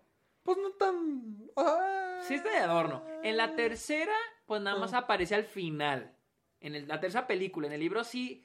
Sí, creo- no sé si tiene un poquito ¿Por de. qué, ¿Por qué en el prisionero de Azkaban aparece Snape en la casa de los gritos? ¿Cómo supo que estaban ahí? Porque los estaba siguiendo. ah, bueno. Literal, los estaba Nadie siguiendo. me ha preguntado cuál es el mío. Porque, Eh, porque todavía estaban no- acá. todavía no digo mío. O sea, creo que, creo que Snape, también Dumbledore, o sea, Dumbledore también tiene una buena historia. y me- o sea, tan fácil, me caen bien los personajes, nada más. Am, y ya. Ah, A bueno. ver, ¿cuál es tu favorito? A ver, Luisa, ¿cuál es el tuyo? Ah, no. Espera, espera. a ver. Vamos a adivinar. Ah, Tiene que ser alguien muy feo. Te encantan los personajes raros. Sí. Tiene que ser alguien como ¿Dobby? Shrek. no. Ah, Dobby fue una buena elección. Ana Paula odia a Dobby. ¿Por qué? No sé, lo odia, lo odia. Ana Paula, si estás escuchando este episodio, dinos por qué odias a Dobby. No A que lo escuche, Bueno, pero... tengo dos. A ver, espera. Sí están en lo cierto de que uno está bien raro. ¿Freddy George? No, Ah. Eh, Ojo loco. no. El papá Weasley. No. siento como que él es bien inútil, como que le pasa un chorro. O sea, la mamá yo siento que es una chingona, pero él es como que. "Oh, El esposo bolsa. again". Sí. ¿El esposo qué? Bolsa. ¿Por qué el esposo Pues nomás lo traen cargando. no mames. El esposo Oh, bolsa. Es como que ahora qué pasó. Hagrid. Sí. ¡Vámonos! ¡Ah, ¿Es el Hagrid! raro o ese es el...? No, no, no. Sí, es cierto, Hagrid es muy buen Hagrid personaje. es Es como genial. que Hagrid ayuda, pero en realidad no ayuda. Y luego se lleva Pero es muy, bien. y es muy torpe. Es súper torpe. Y me se encanta, lleva, eh. Se lleva súper bien con los animales y eso es algo que me encanta. O sea, que le gustan así animales bien raros y que siempre sabe que, ah, sí, mi perro es bien lindo, de tres cabezas. La araña esa gigante que se come humanos está ahí. Sí, me cae muy bien. Así, Ah, ¿Y- eso está y- padre. ¿Quién es el otro? ahí vienen. Espera, adivina. Umbridge. No. McGonagall. No. Tiene- Es, es el raro, es el raro, el raro, el Sí, raro. es uno raro. Ay, güey. Gente, Mm, Raro. Víctor Crumb. No. eh, Ver- no, ver- no, versión Cedric tiburón. no es raro. Eh, no, Neville. No. Ah, ¿Draco? No. ¿Alguno de los amigos Shimos? Creo o que nunca lo van a adivinar. Espera, espera, no, a ver, No, no, no, una pista. Ya, Danos una pista. No es un personaje que sea principal o que estudie ahí. Oh, ok, ok, ok. Es este. Que, es, que no estudia ahí. O sea, puede ser No una... es estudiante. Es una... Lupin, No. También Lupi me gusta mucho, pero no. Sirius. No, no es maestro, no es estudiante. Uno de los tíos de Harry. ¿De quién? De- Uno de los tíos de Harry. No. es, es ¿La tía? criatura mágica. Ay, no me digas que el Minotauro de la primera película. No. Ah. Aragorn. El, la araña. No. Criatura mágica. Espérate, no nos digas, ya me gustó eso. Hedwig. ¿Quién? Hedwig. No. El sapo de Neville. No. Espera, eh, eh, Sí la atinamos, sí la Ah, atinamos. sí, sí puede hablar. O sea, es una criatura O sea, ya, ya, ya- ya hay un chingo de filtros. Ya deberíamos. Pero criatura Dobby. mágica que puede hablar, no estudia No es principal. y no es principal. ¿Es algún elfo? Ajá. No Ah, es que el ¿eh? elfo amargado. ¡Sí! ¡Ay! La decepción en la cara de Sergio. Me da mucha risa que siempre está de malas y que siempre está como que, ay, odio a todos, lárguense de ¿El de Gringotts? No, el de la casa. El de la casa. No mames, este. No mames, ya sé, ya ¿Cómo se sé. llama? ¿Cómo se este... Cre- ¿Cretcher? Cre- No sé, yo no sé. Cretcher. Eh, sí, siempre está hablando consigo mismo, siempre se está quejando. ¿Sabes cómo se llama? Nunca ayuda en nada, no. y es su favorito. Sí, sí, Cretcher. Ese mero. ¿Y por qué? Eh, O sea, ¿te gusta porque está enojado todo el tiempo? Pues sí me da risa, que no aporta nada, que solo está enojado y que te está maldiciéndolo. Nunca quiere ayudar, nunca quiere hacer nada. Pues ahí tiene, a eso demuestra cuánta, cuál es la personalidad de Luisa. Wow, Hadrick, Ha- Hadrick y Hagrid. este Creature. ¿Qué dijo Hadrid? Hadrick. Y además, y además de Hagrid dijo, me encanta cómo ayuda, pero no ayuda. Es que siempre está como que, ay, se me salió. Ah, sí. Ay, creo, que, no. creo que no debía haber dicho, dicho es- eso. lo hice tres veces en la primera película, no, no me había dado cuenta. Sí, pero Que ya, ya, ¿cuánto, llevamos? creo que 40, 52 Pues minutos. ya, ya acaba el especial de Harry Potter. Especial de Harry Potter. De hecho, no me da cuenta. Tienes una camiseta de Harry Potter. Ah, traigo todo, una todo camiseta. este tiempo. Guau. Demonios, el destino, el destino. Eh, pues este es el club de los amargados ya. Yo soy Sergio, el sector. Eh, con ustedes, el desgraciado que no me compró mi Play 5, Ah. Sergio Muñoz. Y aquí el desgraciado que ya va al cine. ¡Woo! Héctor. Pues tú no vas Y no aquí Luisa Pérez, la La revólver Revolver. Pérez. Hola. Eh, ¿qué? ¿Le damos a los- ah, eh, ¿Dónde nos escuchan? Ah, estamos en Spotify y Apple Podcast. Y recuerden, no importa si nos, escu- nos escuchen donde nos escuchen, vayan a Apple Podcast, dejen su comentario, review. su, re- su review del Club de las Amargadas. Puras cinco estrellas, por favor. Y el hashtag soy amargado, amargado. con sus comentarios, sus memes, sus opiniones. todo, sus, todo para todo. compartirlo, sí. En Twitter, Facebook, Instagram, en todas esas redes ¿Nos sociales. falta algo más? Bueno, ahora rapidito. Ahora sí, vamos Porque con las tenemos noticias como porque 10 noticias. llevamos 50 minutos hablando de Harry Potter y vamos a seguir hablando de Harry Potter porque la... Sí. O si son los Bienvenida al Club de los Amargados. La cara de asco que Luisa. Así Carota. cada semana. Bueno, vámonos Va- a la vámonos primera rápido, noticia, rápido. porque van dos noticias de Harry Potter y la primera es de el miércoles, creo. Todo estaba planeado, ¿eh? Para que se Todo estuvo planeado, todos los 50 minutos de que Warner ya contrató a un productor ejecutivo que se va que se va Tom Ashim que va a encargarse de expandir el mundo de Harry Potter en plata, en películas, series, plataformas de streaming. Él creo que estaba a cargo de otra cosa en Warner y lo subieron de puesto, bien por él. Y se va a encargar Ah, él de estaba encargado del Wizardry World. De los estudios. De las Ah. propiedades del Wizard. Wi- Sí, no, ahora va a estar a cargo. Está a cargo de otra cosa con Ay. Warner. Ah, ah, sí, cierto. Hay que ir. Sí, ¿En Londres? ido Espera, ¿los estudios o, o al...? Porque hay un tour en Londres y hay otro, o el de Universal. Al que sea, ok. ¿Sí viste cómo tuiteó Luis? Sí, como ¿Ah? No me hagas pensar de Harry Potter. Ay, si nos vamos todos en septiembre a... a Pues tengo que saqué la pandemia. yo, yo le dije a mi mamá que quiero este año de cumpleaños ir a Disney porque nunca me ha tocado ir. Ok. Y siempre he querido ir con ella. Entonces quería ir con ella y con Daniela a Disney. Vamos todos. Y nos vamos a, y nos vamos a Universal. Oh, ¿Y por qué, por qué te quedas con no, es que me perdí en la conversación. Ah, bueno, vamos, vamos a Orlando en septiembre todos. Yo sí he ido, yo sí he ido al de Universal, pero al de Los Ángeles. Yo he ido al de Orlando. No, mentira, sí fue el de Orlando y ya tenían el de Harry Potter. Sí, Pero, padre. pero todavía no tenían Hogsmeade. ¿Por qué Ah. todavía tienes la máscara? Eh, porque... Por comodidad, para cubrirse la papada. Es inseguro. Qué Su- me la pregunta. le da inseguridad.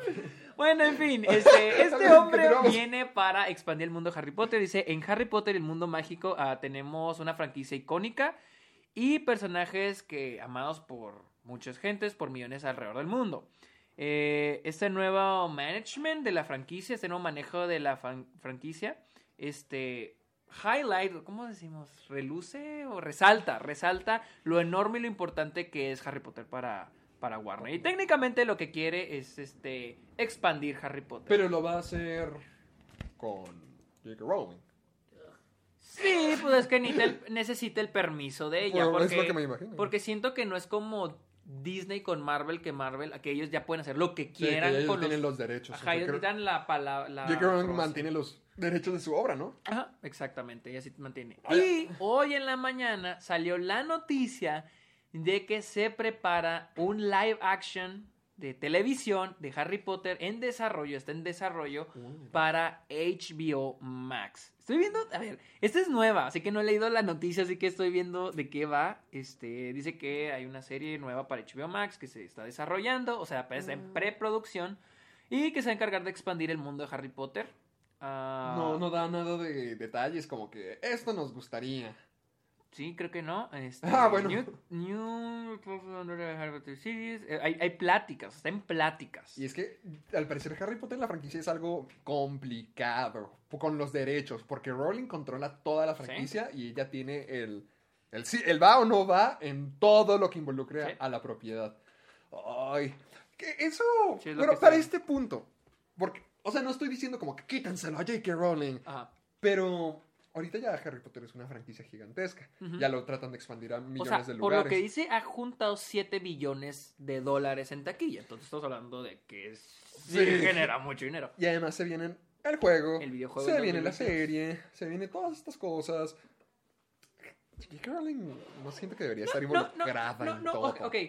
Siento que para este punto ya hizo lo que puede hacer y siento que más gente Es que- puede agrandar. Es que, por ejemplo, ella no puso mano en las películas. Ella se volvió productora a partir de la sexta, se me hace. Mm. Pero no es como que pusiera, metiera mano, ni escribiera o diera ideas. Este, va a ser el guion. Ayudaba, por ejemplo, a los actores, como a- como a Alan Rickman para la primera. Él se juntó con Alan Rickman y le contó toda la historia de Snape, O incluso. sea, ya la tenía toda hecha. ella tenía toda la historia, a pesar de que los libros no se han publicado, él ya sabía lo que pasaba con Snape, quién era Snape. Y eso se lo contó a Alan Rickman. Alan Rickman sabía lo de Snape desde la primera película. Pero sabía todo de Snape, o sea, hasta Todo. el final, hasta su muerte. Hasta, no sé si su muerte, no, no, sabía el backstory. De que ah, ella ok, toda la historia con Lily. con Lily, que está enamorada, todo, todo lo que le iba a servir para crear al personaje Snape. A pesar de que, digo, tal vez no era, pero todo eso se lo contó J.K. Rowling a Alan Rickman. Está chido en, lo- en esas funciones y J.K. Rowling no tomó gran función en la saga de Harry Potter más que ser productora, pero yo creo que está nomás como para, Para ganar ingresos. Dar nombre. Pero no, no era como que... No, esto sí, esto no. Su única condición, la cual me pareció bien, era que no quería que fuera animada porque se supone que Steven Spielberg iba a ser Harry Potter animado antes de la piedra ¿Y filosofal. por qué no la quiso? Eh, pues no, no quería. No quería que fuera animado. Y luego iban a hacerla, e- ella la condición era que los actores tenían que ser británicos. Porque No iban a meter- americanas. Querían meter también a este Olsen, el de inteligencia artificial y Ah, el ah, sexto ah. sentido. Ah, Olsen, ah, ah, ¿cómo se llama el Este- tipo? Y el niño. El niño que ya no es El niño. niño que ya no es niño y estaba... Bueno, pues él iba a ser Harry Potter, pero pues él es gringo. Él iba a ser Harry Potter. Él era, era una, era una- o sea, era una de las ideas. Joel... ¿Qué? Joel algo Osment, ¿no? Aquí está, debe estar por aquí. Joel algo Osment. No me sale. Haley Joel Osment. Él. Él Él estaba, él está Potter. contemplado. Él está contemplado hasta que J.K. Rowling dijo, no, tiene que ser británicos. Los actores tienen que ser británicos. Británicos. Tienen que ser británicos. ¿Te No, imaginas a Haley Joel Osment como...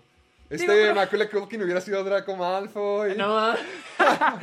y, y, y eso se me hace bien, se me hace bien. Pero con Fantastic Beasts, por ejemplo, Johnny Depp no es británico. O sea, ya hay como que se rompió esta Pero pues regla. hace un acento muy creíble. ¿Qué? Pues hace un acento muy Sí, creíble. sí, sí, sí, sí. Eh, y ahí J.K. Rowling fue cuando tomó el guion, que escribió y el guion, y pues... Eddie Redmayne sí es británico. Sí, Eddie Redmayne es británico. Todos, casi todos... Kra- esta Kravitz no es británica, ¿verdad? Ella no es británica. Ahí les va... Ahí les se Ya, pasaron. ya, ya les valió. Bueno, pero no sé si el personaje era americano, porque... Ah, que es en Estados Sí, Unidos. Por ejemplo, el, ¿cómo se llama el, el, el amigo?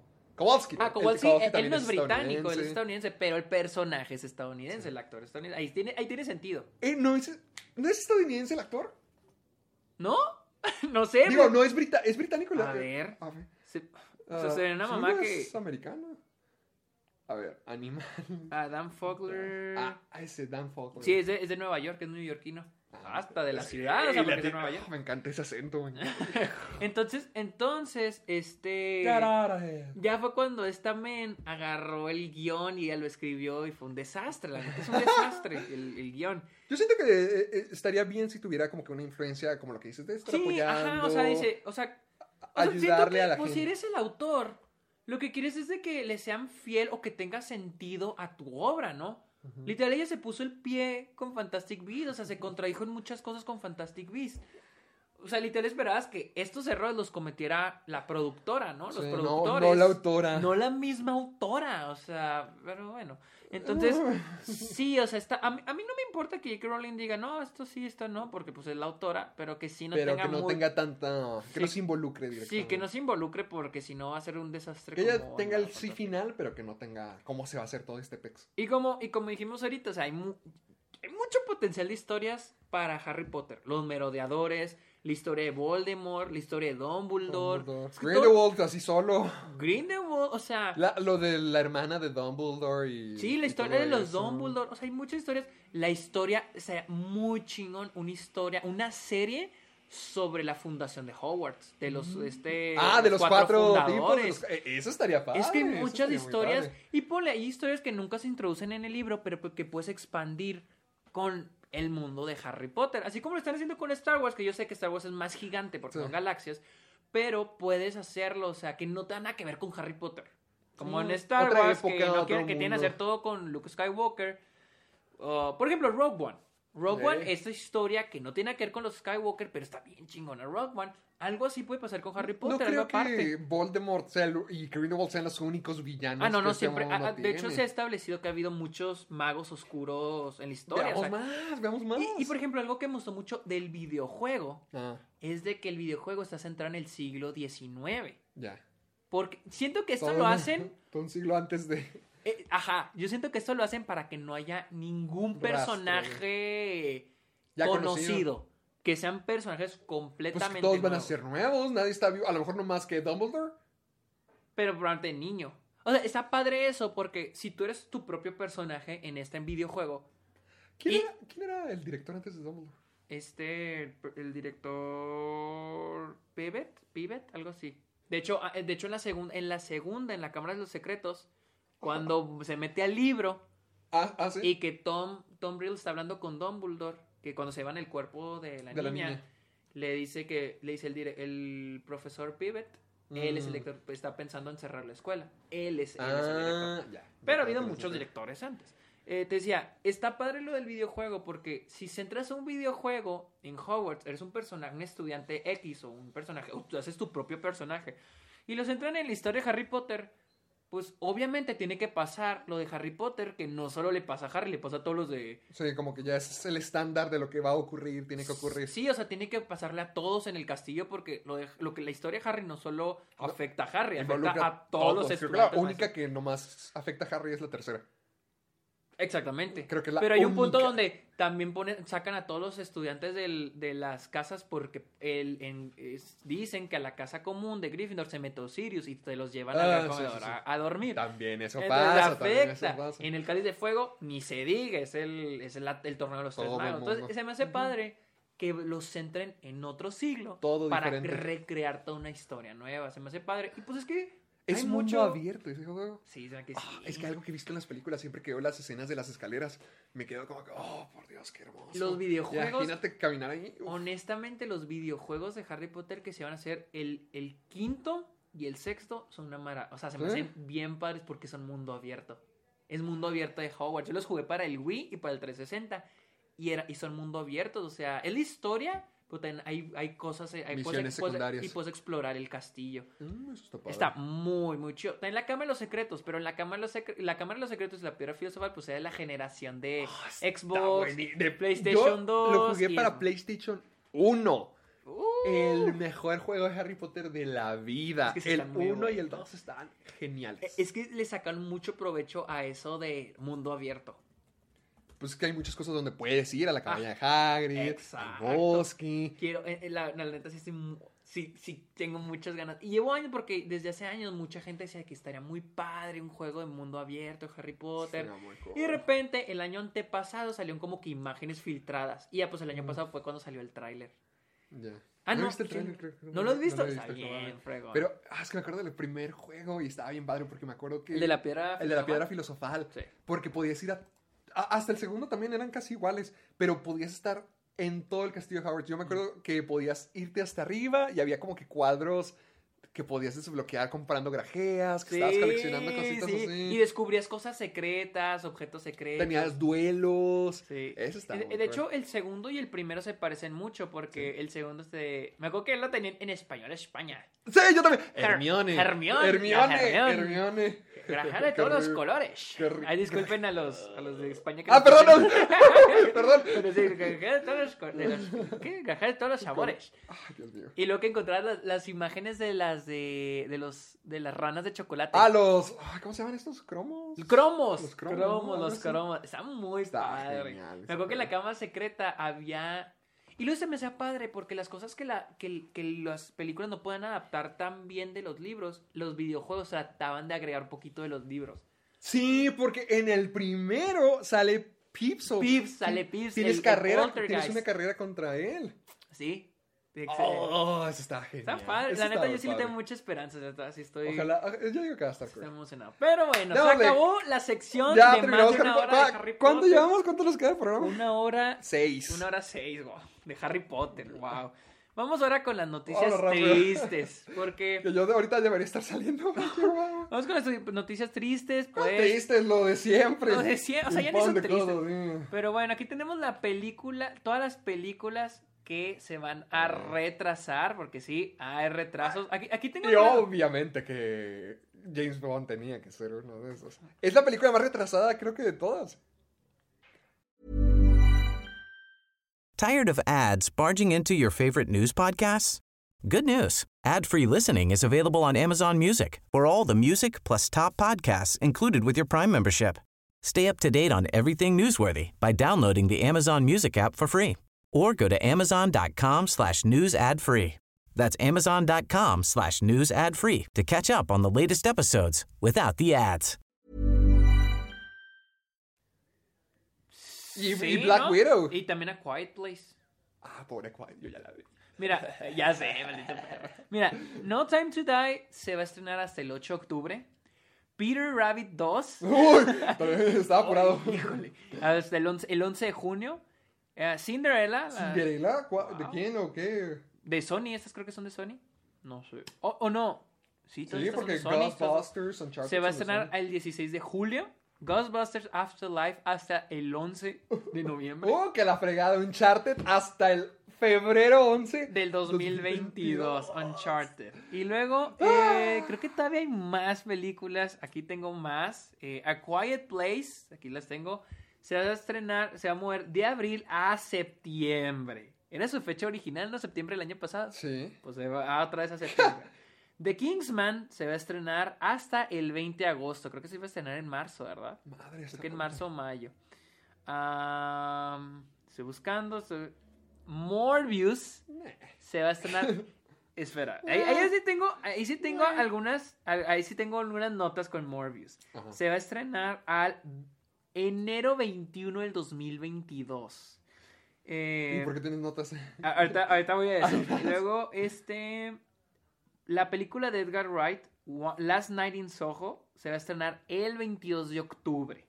Creo que se iba a estrenar. Esa sí se me antoja, Sí, como no tienes idea. Esos son los retrasos. Ahora, con Morbius yo tengo unas preguntas. ¿Por Morbius se supone que pasa en el mundo de Spider-Man, hasta donde yo sé. Pues, Y muchos sospechan que se puede... Ahora, otra de las noticias de que Black Widow se pueda retrasar de nuevo. Esa es otra ya, noticia. déjenla caer en Disney. Ya, ya la quiero ver, ya. Y si la retrasan, la cosa es la siguiente, si la retrasan, Spider-Man. pues Spider-Man 3. Porque... Y si retrasan Spider-Man 3, probablemente van a retrasar todo el slate de Marvel. Porque. Morbius si la retrasan a enero. O sea, yo no sé cómo esté planeado, porque se supone que Morbius está en el mundo de Spider-Man. ¿Qué? A huevo tiene que... O sea, a huevo se tiene que estrenar Morbius antes que Spider-Man 3. Pues no, según no? yo, Morbius es parte del mundo de Venom. Sí, pero hay que recordar que se van a... Yo siento que se- al último Sony se va a traer otra vez Spider-Man. Spider-Man 3 no ha habido nada si la van a retrasar. Sigue con su fecha de Del- diciembre. Ah, diciembre, ok. Y más por el hecho de que dicen que puede estar ambientada en Navidad. ¿no? regalote de Navidad tuviera a Tobey Maguire otra vez. Ya sé, y aparte porque la película está ambientada en Nueva York navideño, Sí. no creo que la quieran estrenar en mayo. O sea, si se llega a retrasar, yo creo que Spider-Man 3 la van a preferir estrenar hasta diciembre del 2022. Pero yo creo que se quieren esperar. Yo creo que se quieren esperar. Porque Spider-Man 3 en diciembre es perfecto. Es un estreno Es el- perfecto. Es, genial. Es el- eh, y más está ambientada en, en Es- lo que Wonder Woman no pudo hacer. Ahora, Black Widow se puede retrasar. ¿A cuándo no dice? Todavía no dicen, pero, to- o sea, porque todavía no la retrasan. Puede que sí, puede que no. ¿Cuál es su fecha de estreno? ¿En mayo? Creo que es en mayo, a ver, dejar checo. Black Widow. Mm, 2021, mayo 7. El 7 de mayo se estrena Black Widow. Es la fecha que se tiene planeada, pero Pero pues a ver si se pero logra. pues a ver. Y la siguiente es Connected. O a- ahora le cambiaron. Bueno, hace unas, hace meses hablamos del tráiler de Connected, ¿Qué la nueva película de film de este. De Phil Lord. Creo que ellos Siempre de- producen. Phil Lord y Chris Miller. No, creo que. Sí, sí, la producen ellos. Phil Lord y Chris ¿Quién la Miller. Los, los que produjeron Spider-Man Into the Spider-Verse. Bueno, ya no se llama Connected, se llama The Mitchells vs. The Machines. ¿Qué fue un nombre? Sí, está muy gacho. Pero la dirige Michelle Rianda. No sé quién. Que ha hecho unos episodios de Gravity Falls. Mm, ok. Eh, Eso está muy bien. ¿qué más? Yo pensé que la dirigía Chris Lord y Phil Yo Miller. también. Creo que no dirigen entonces. O sea, lo, lo último que. Nomás producen. Lo último Sí. que, que dirigieron, ¿qué fue? Esta, esta creo que va a ser su primer. Esta es su primer película. Lo último que, lo último que dirigieron fue 22 Jump Street. Su- la obra maestra La do- 22 Jump Street. Obviamente, obviamente. y luego antes de Lego Movie y luego algunos un episodio de Brooklyn Nine-Nine. Bueno, el- eh, dirigieron dos episodios de una serie que se llama The Last Man on Earth. Ah, sí, he escuchado. Pero, pero película, 22 Jump Street, The Lego Movie, 21 Jump Street y luego la... so, han dirigido bien poquitos, una, dos, tres, cuatro, cuatro películas han dirigido ellos. Yo pensé que han Yo dirigido pensé más. que habían hecho más y, bueno, este tipo, el Michelle Rianda, nomás ha dirigido episodios de Gravity Falls. Esta va a ser su primer película. Pero yo sí confío en el Sí, plenamente. y, y se, se iba a estrenar el 23 de octubre, pero al parecer Sony le iba a estrenar, ahora la adquirió Netflix y se va a estrenar durante el año. No sé si antes de octubre o después de octubre, pero durante el año. Y la estrenaron No. Netflix. Yo, quiero, yo quería ver esa película en la pantalla grande. Ah, ¿me recuerda cómo vimos el tráiler? Yo siento que la película va a ser con animaciones de Katie. De la ¿Cómo de? chica, porque ella es como que artista, como que Como, director. ¿Quién es Katie? La protagonista, la, la chica. Ah, ok, ok, ok, ok. ok. La- yo siento que.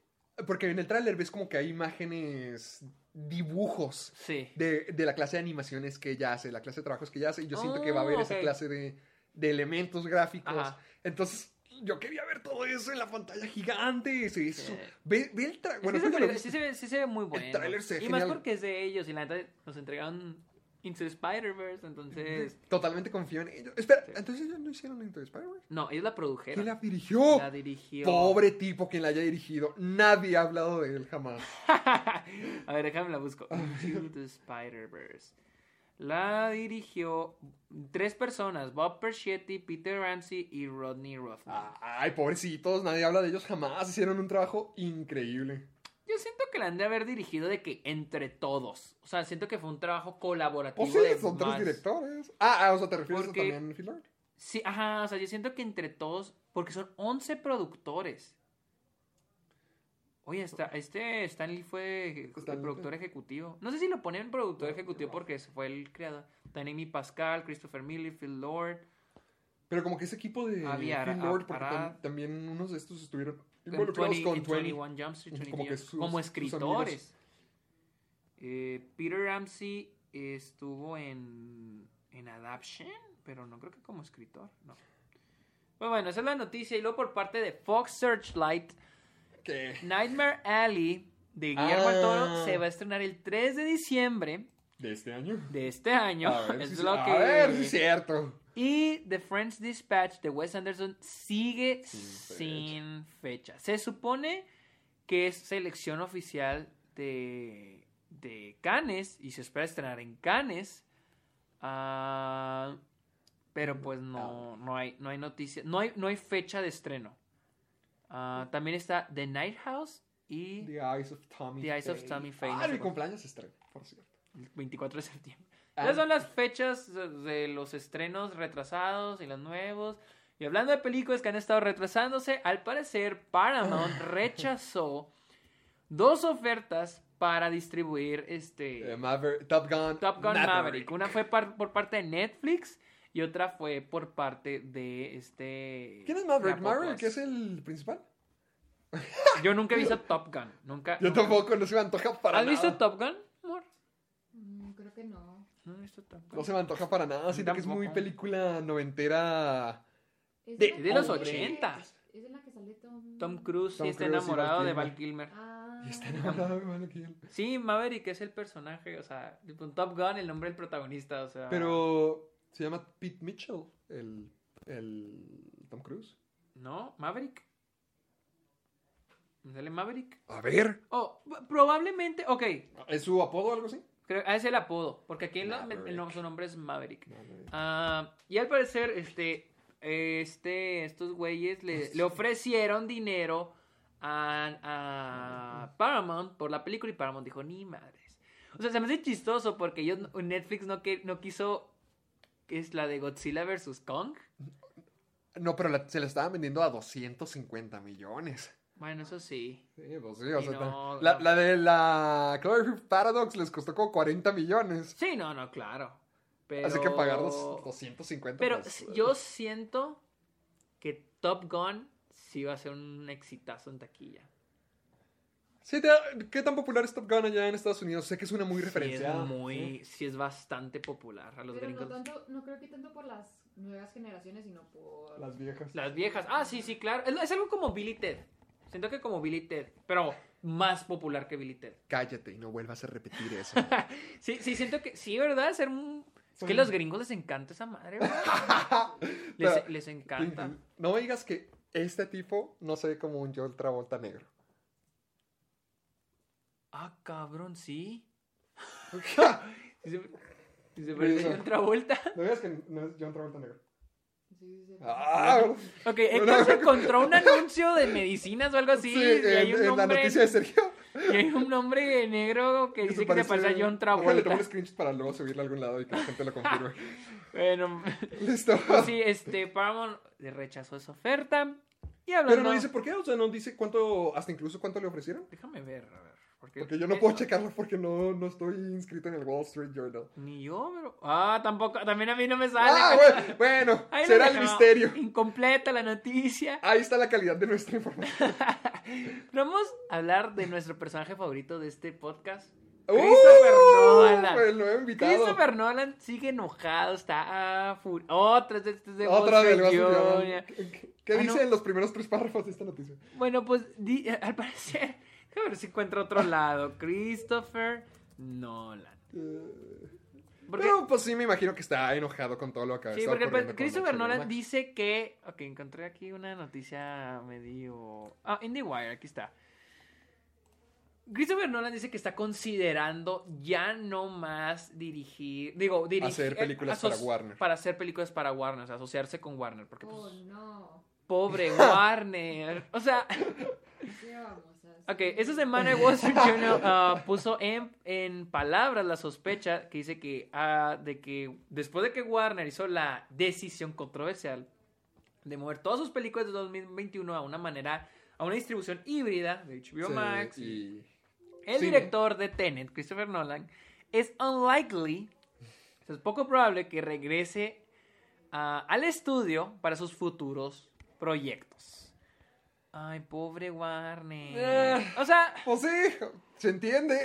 ajá. Es ya- obvio. O sea, con todo lo que hemos estado hablando, solamente ha sido ya la detonación de todo lo que hemos estado construyendo poco a poquito a través de este programa. Sí. Se enojó, se confundió, las peleas, todo eso, pues sí. Mira, dice, en la, en la promoción del lanzamiento de Tenet en Video On Demand, Pobre.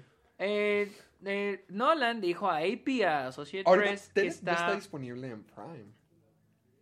O sea, pero en, en, en Prime de que La tienes- puedes comprar. Ah, ah, sí, sí, La sí. Yo, pensé que de- literal en Ah, no, no, Prime con... comprar, ah, sí, sí, sí, Pero, no, pues, yo ¿hace también. cuánto salió? Sí, exactamente. Dice que ya, este, que, que Warner no se disculpó por lo que hizo. No- Ah, malditos. Entonces, ve- Malditos. Eh, Nolan está enojado.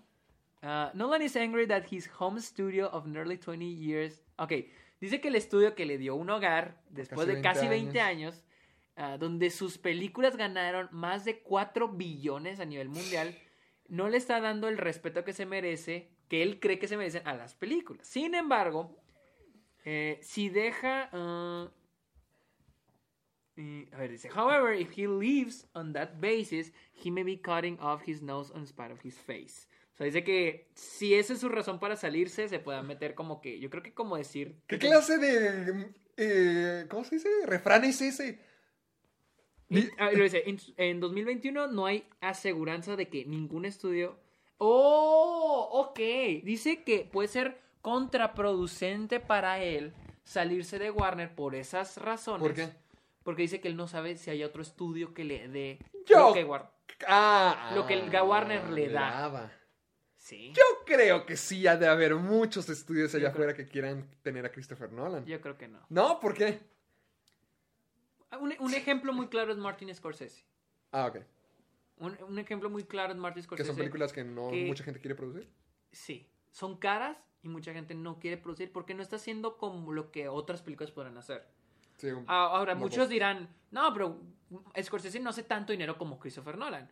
Ah, el, el Globo Wall Street hizo mucho dinero en taquilla. ¿Cómo cuántos? ¿700? Eh, no, como 400, pero fue muy barata. Entonces, pero, pero con Silence, hacer una película así de barata. pero la de Silence sí le fue mal con Paramount. Mm, sí. Entonces, hon- honestamente, es que ponte a pensar. Si hay un estudio que le dé a Nolan lo que quiere, es Netflix. Y Nolan no va a querer No, estar que- con Netflix. no creo O que sea, se quiera ir a una plataforma de streaming después de que todo se hizo a base de streaming. O sea, piensa en un estudio que le dé a un director como Nolan Control lo que creativo. Sí, Tarantino estaba batallando para hacer Once Upon a Time in Hollywood ¿La hizo porque con Sony la hizo con llegó el productor de Harry Potter David Heyman se acercó a, Nor- a- a Tarantino, Tarantino. porque Tarantino estaba batallando por el hecho de que el que producía sus películas era Harvey Weinstein. Ah. Entonces, ya no tenía quien le produjera y estaba batallando en conseguir con quien asociarse. Entonces llegó eh, este David Heyman, el que produció Gravity, que produjo las películas de Harry Potter, todas, todas las Todas de las de Harry, Harry Potter. todas y Fantastic las produjo él. Yo te lo hago. Yo te da la 20 digo, a y él esa. Entonces, está caño. O sea, imagínate Tarantino, que es alguien al nivel, igual que Es- Nolan, Sí. batalló Para en cons- conseguir. Ah, pues Y. Nolan está en una zona de confort con Warner, donde él dice, esta es mi siguiente película, Warner dice, Simón, hazla. ¿Qué necesitas? Ellos sí les dan esa libertad. Warner Sí, sí, Warner, como ya, como ya tiene 20 años, casi Sí, 20 ya- años con Warner. en- Y todas las películas, excepto Memento, han sido con Warner. Desde, creo que, creo que desde The Prestige. A ver, voy a buscar. Vamos a ver. No, no, creo que Batman Inicia fue primero que...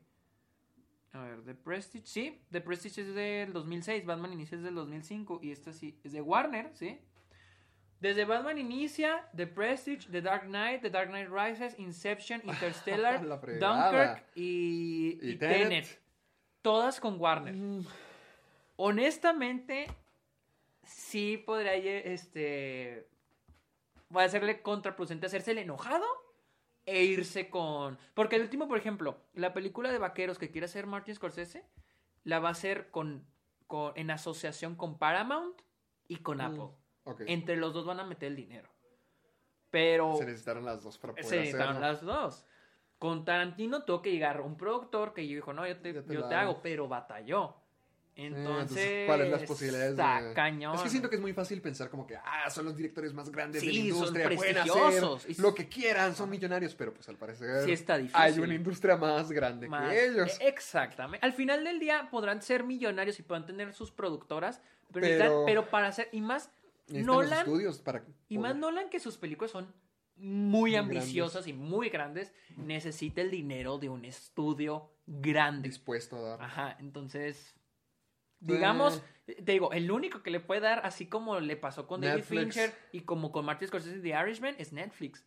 Pero Nolan no, No, no va a querer que sus películas sean Netflix. con Netflix. Entonces, aquí el que la tiene de perder definitivamente. Nolan. He visto muchos comentarios que dicen de que no, Warner se la pierde, pero... Pues no, pues, tienen más cosas, pueden hacer dinero con otras cosas. Digo, y los estudios grandes no es como que buscan de que revolucionar la industria o innovar. O sea, ellos quieren hacer dinero. O sea, ellos quieren hacer dinero, entonces. Ah, sí está, sí está. Sí la tiene perder Nolan, sí la tiene perder Nolan. dice que está considerando salirse. que todavía no, que Sí, no, no, no, no, no, no es un hecho, no es un hecho, está considerando, considerando, es una probabilidad, pero yo siento que él sabe que no le conviene, él sabe muy bien que no le conviene salirse, o sea, hacerse el enojado y decir de que, ay, no, Sí. berrinche, O sea, sí, a, a lo mejor es como un leverage para conseguir más, no sé, más libertad, más su disculpa, algo. siento que te se está poniendo mucho los moños, porque Nolan es... No han estado desesperadísimo todo el, el año pasado, Es que siento, o sea, siento que siento que está pidiendo mucho porque volvemos a lo mismo. Warner nunca le ha dado la espalda, le ha dado luz verde a sus trabajos por casi 20 años. Ahorita es una pandemia y están una- sacando su plataforma en streaming. Sí. Entiendo el enojo, pero ten- ta- también como que ponerte tus moñitos ahorita es como que... Sí, como que. Mm, es- "Bitch, no. O sea, piénsalo. Ajá, obviamente Warner le, si él quiere otro proyecto, proyecto, proyecto, otro proyecto, Warner se lo va a dar. La neta, Warner le decir, Simón, o Ah, sea, adelante. sí, o sea, no hay bronca, nos asociamos con Lionsgate, como The Dark Knight, que está con Lionsgate, creo. Yo con creo Lionsgate, con que Nolan debería de relajarse un rato, irse unas vacaciones a una isla bien lejos, que pase todo esto y volver a hacer películas para que deje de estar fregando cada semana. Para dejar de meterse al club de los ya, ya, ya, como que ya, ya estuvo bueno, ya, que, que se detenga. Y hablando de Paramount, Paramount ya se confirmó que va a sacar su plataforma de Paramount streaming Paramount Plus, qué creativos, eh, que se va a lanzar el 4 de marzo en Estados Unidos y Latinoamérica. Wow, Ah, me o sea, sorprende que... ¿Va a entrar al mismo tiempo a los dos lados? A es la primera lados. vez, ¿no? O sea, es que, es que en, en Estados Unidos ya existe. Es CBS All Access. Mm. Y creo que ya le cambió el nombre a Paramount Plus. Sin embargo, creo que el 4 de marzo va a ser de que oficial todo el contenido. Por Uf, cierto, oh. para los que se preguntan dónde ver Survivor, Ah, Survivor es de CBS y. CBS de Paramount, así que el 4 El de 4 de marzo, marzo ya van a poder. el 4 de marzo va muy probablemente esté en todas las temporadas. Porque, ah, porque en Estados Unidos, en la en CBS All Ajá. Access, la que se va a convertir en Paramount Plus están todas las Todo lo que me han dicho ya, me temporadas están, de ya se me está antojando. Es que son un chingo de plataformas ya. O sea, y no, por ejemplo, vamos a ver qué contenido va a tener. Va a tener Nickelodeon, MTV, BET y Comedy Central. Y pues ¿Cuál, obviamente cuál, cuál, cuál y Comedy Central? ¿Beth? O... eh, B- BET, BET y Comedy Central. No sé qué es BET. Ni idea. A ver, lo estoy buscando qué es BET. Ah, es un canal de televisión, creo que Está- visto ese logo esto antes. está muy bien. Es como de noticias, celebridades, etcétera, etcétera. Siento que está muy bien porque en Comedy Central tienes un montón de cosas. Montón. En MTV ni se diga. En Nickelodeon. Nickelodeon también. Y aparte, 30 mil títulos de películas. Ah, Que Cartoon Network saque la suya con un demonio. Pues es que está en, en HBO Max. ¿Todo Cartoon Network? Sí, Cartoon Network es de Warner. O sea Está que, por ejemplo, en HBO Max está Johnny Bravo. No. ¿Ya lo buscaste? A ver, a ver, a ver. ¿A qué me voy a meter HBO Max? Déjame, déjame prendo mi ¿Tienes VPN. VPN? ¿A ti te gusta Johnny Bravo? Sí. ¿En- Es lo mejor. Bueno, es que yo nunca, yo casi no vi Cartoon Network. Eddie Eddie. Bueno, Eddie Eddie sí está Sí, aquí. La sí. otra vez vimos que estaba Oh, aquí. con eso. Este, mira, aquí estoy metiéndome. Está por aquí está el hub de. Aquí están todos los hubs. HBO, Max Originals, DC, TCM, Adult Swim, Studio Ghibli, Cartoon Network, A ver, Sesam- métete a Cartoon Network. Sesame Workshop, Looney Tunes y Crunchyroll. Cartoon Network. O sea, espera, en HBO Max también tendrías acceso a Crunchyroll. Sí. Wow. Está Ed- Eddie Eddie. ¿Cómo no aprovechan eso? ¿Qué? Pues te digo, Dexter Laboratory. Oh, eh, las sombrías Pero aventuras de Mandy. todo está en inglés, o sea. No hay. Ah, ¿cómo que ya, traducción? ya, ya están empezando a ponerle doblaje. a Algunas Porque los cosas. Simpson en Estados Unidos sí están traducidos. Ah, no, pero es que Disney sí se la rifó. O sea, Disney sí se la rifó bien cabrón. con-. Y, y HBO Max, la neta, está muy... Muy a medias, honestamente. Mira, por ejemplo, aquí me voy a meter y las chicas superpoderosas probablemente están en inglés. O sea, apenas sé que algunas cosas apenas le están poniendo doblaje. Uy, los jóvenes titanes. The Amazing World of Grumble, eh, Sí, Ed, no, Eddie, es que yo empecé a ver, por ejemplo, Los Jóvenes Titanes, pero no se me hacía lo mismo porque como, en como, ajá, como siempre crecí escuchándolos en español, pues ahora es como que no, estos no son. Sí. Y luego está Cobarde para prepararme para la próxima trivia. ¿Por qué próxima trivia? No, pues es la pregunta, las preguntas que yo no me sabía porque no había visto cobarde. Este, coraje, Coraje. coraje, Ah, cobarde. cobarde. No, pues empezando No, por ahí. También están, ah, los chicos del barrio. Nice. Está, este, ¿cómo se llama esta hora de aventura? Sí, Adventure Time. Hora de aventura, eh, Jóvenes Titanes, pues, Dexter, o sea, está, está Cartoon está, Network. está bien. Entonces Paramount va a poner Nickelodeon. Me imagino que si Paramount va a meter Nickelodeon y esto, y tiene, digo, HBO Max, ok, está en Estados Unidos. Pero si Paramount Plus va a estar en Latinoamérica, me imagino que el contenido de Latinoamérica va a tener el doblaje a español, como en Disney Mm, Plus. Probablemente ya. Porque Disney Plus, sí, mis respetos, todo el contenido está Todo- en en todos, todos sus idiomas, todos en idiomas. todos los subtítulos. Eso está bien. muy padre. Entonces, este... Yo digo que sí, que cuando llegue a Latinoamérica sí va a venir así doblado. O sea, se me hace padre porque muchas veces yo quería ver, por ejemplo, Drake y Josh, Kenan y Kel, y están para rentar en Prime, pero no sé como que para pagar. Sí. Entonces, digo, mejor cuando llegue Cuando Amazon, llegue. para cuando llegue en A Paramount. Plus, ya lo veo en, en su Ay, plataforma de streaming. Ya mejor nos compramos una televisión, volvemos al día de cable. ¿Ya cuántos servicios de streaming hay? Mira, la- el beneficio aquí sigue siendo que tú puedes cancelar uno un mes, dejar de pagar un mes uno y luego contratas el otro. No. Eso es lo que... yo- por ejemplo, yo, yo dejé- Oblígame. Por ejemplo, yo dejé de pagar este Movie y Disney Plus porque quería ver unas películas en. ¿Qué quería ver? Ah, pues quise ver High School Musical y Soul en Disney Ah. Plus. Pero, Y ya me volvieron a cobrar el segundo mes, pero ya lo cancelé para que no me cobren otro mes. ¿Te cobraron ya el? Sí, ya me lo cobraron, no, no alcancé a, se me olvidó cancelarlo, pero ya lo cancelé. Igual, Movie me dieron 30 días gratis y la otra me olvidé cancelarlo. Malditos Famoso. modelos de negocio. y me dieron los 30 días y de repente pues ya me lo cobraron Sí, 6 modelos de dólares y ya lo volví, ya lo cancelé. O sea, tengo todavía el mes que queda, pero después ya no me lo van a... Y así le hago, o sea... yo utilizo todos y el que menos uso es Netflix. ya, este Ya, punto, yo tampoco, o sea, casi no pero uso. obviamente pues es de mi familia, o sea, ellos lo pagan, Exactamente, entonces sí, exactamente. Netflix es el que menos uso. Menos uso. Ya, solo cuando hay una película en tendencias para hacer un video es cuando voy a. Yo, to- yo todo el 2020 Nada. de fue el que menos vi, yo creo. El Yo que también. más vi fue Prime es mi favorito. Criterion Prime y HBO Max. Nice. Y eso que HBO Max casi no vi porque todavía no está la aplicación en Roku. Mm. Pero ya la agregaron y es más, ya es más fácil que conectar Acceder, la sí, sí, sí. compu y entonces es, es mejor. Entonces, ¿Sabes qué descubrí la otra vez? Al parecer le puedes poner VPNs a tu Smart TV. ¿Cómo? ¡Ah! ¿Qué? ¡Dímelo ¿Cómo? todo! Eh, vete a las aplicaciones. Oh, oh, Pero no hay todas. Por ejemplo, tú y yo tenemos Surfshark. Yo ya le descargué Surfshark a mi teléfono y funciona. Ah, sí, sí, sí. Yo en el celular sí lo había hecho. Me vine en la carretera viendo Los Simpson, infeliz. En Los Simpson. Y en la televisión no está Surfshark, al menos todavía, pero hay otros como ExpressVPN, VPN Mm, ok. Hub.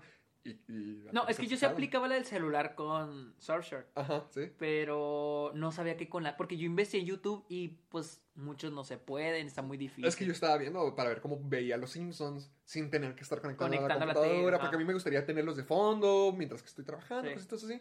Entonces vi que puedes ponerle un VPN a tu computadora. Nomás mete, ve aplicaciones a, a donde descargas todo lo más y te das VPN. Ah, ok. Ahí Ah, salen. bueno saber. Yo siento que el, el Express VPN Porque, por ejemplo, bueno. yo me traigo un Roku con cuenta. O sea, es que mi, tele es Roku, la que tengo en el paso. Pero aparte, cuando me vengo aquí, me traigo mi Roku porque está descargada con una cuenta. Tiene una cuenta americana, Roku. Y puedo, desca- ahí puedo ver Criterion.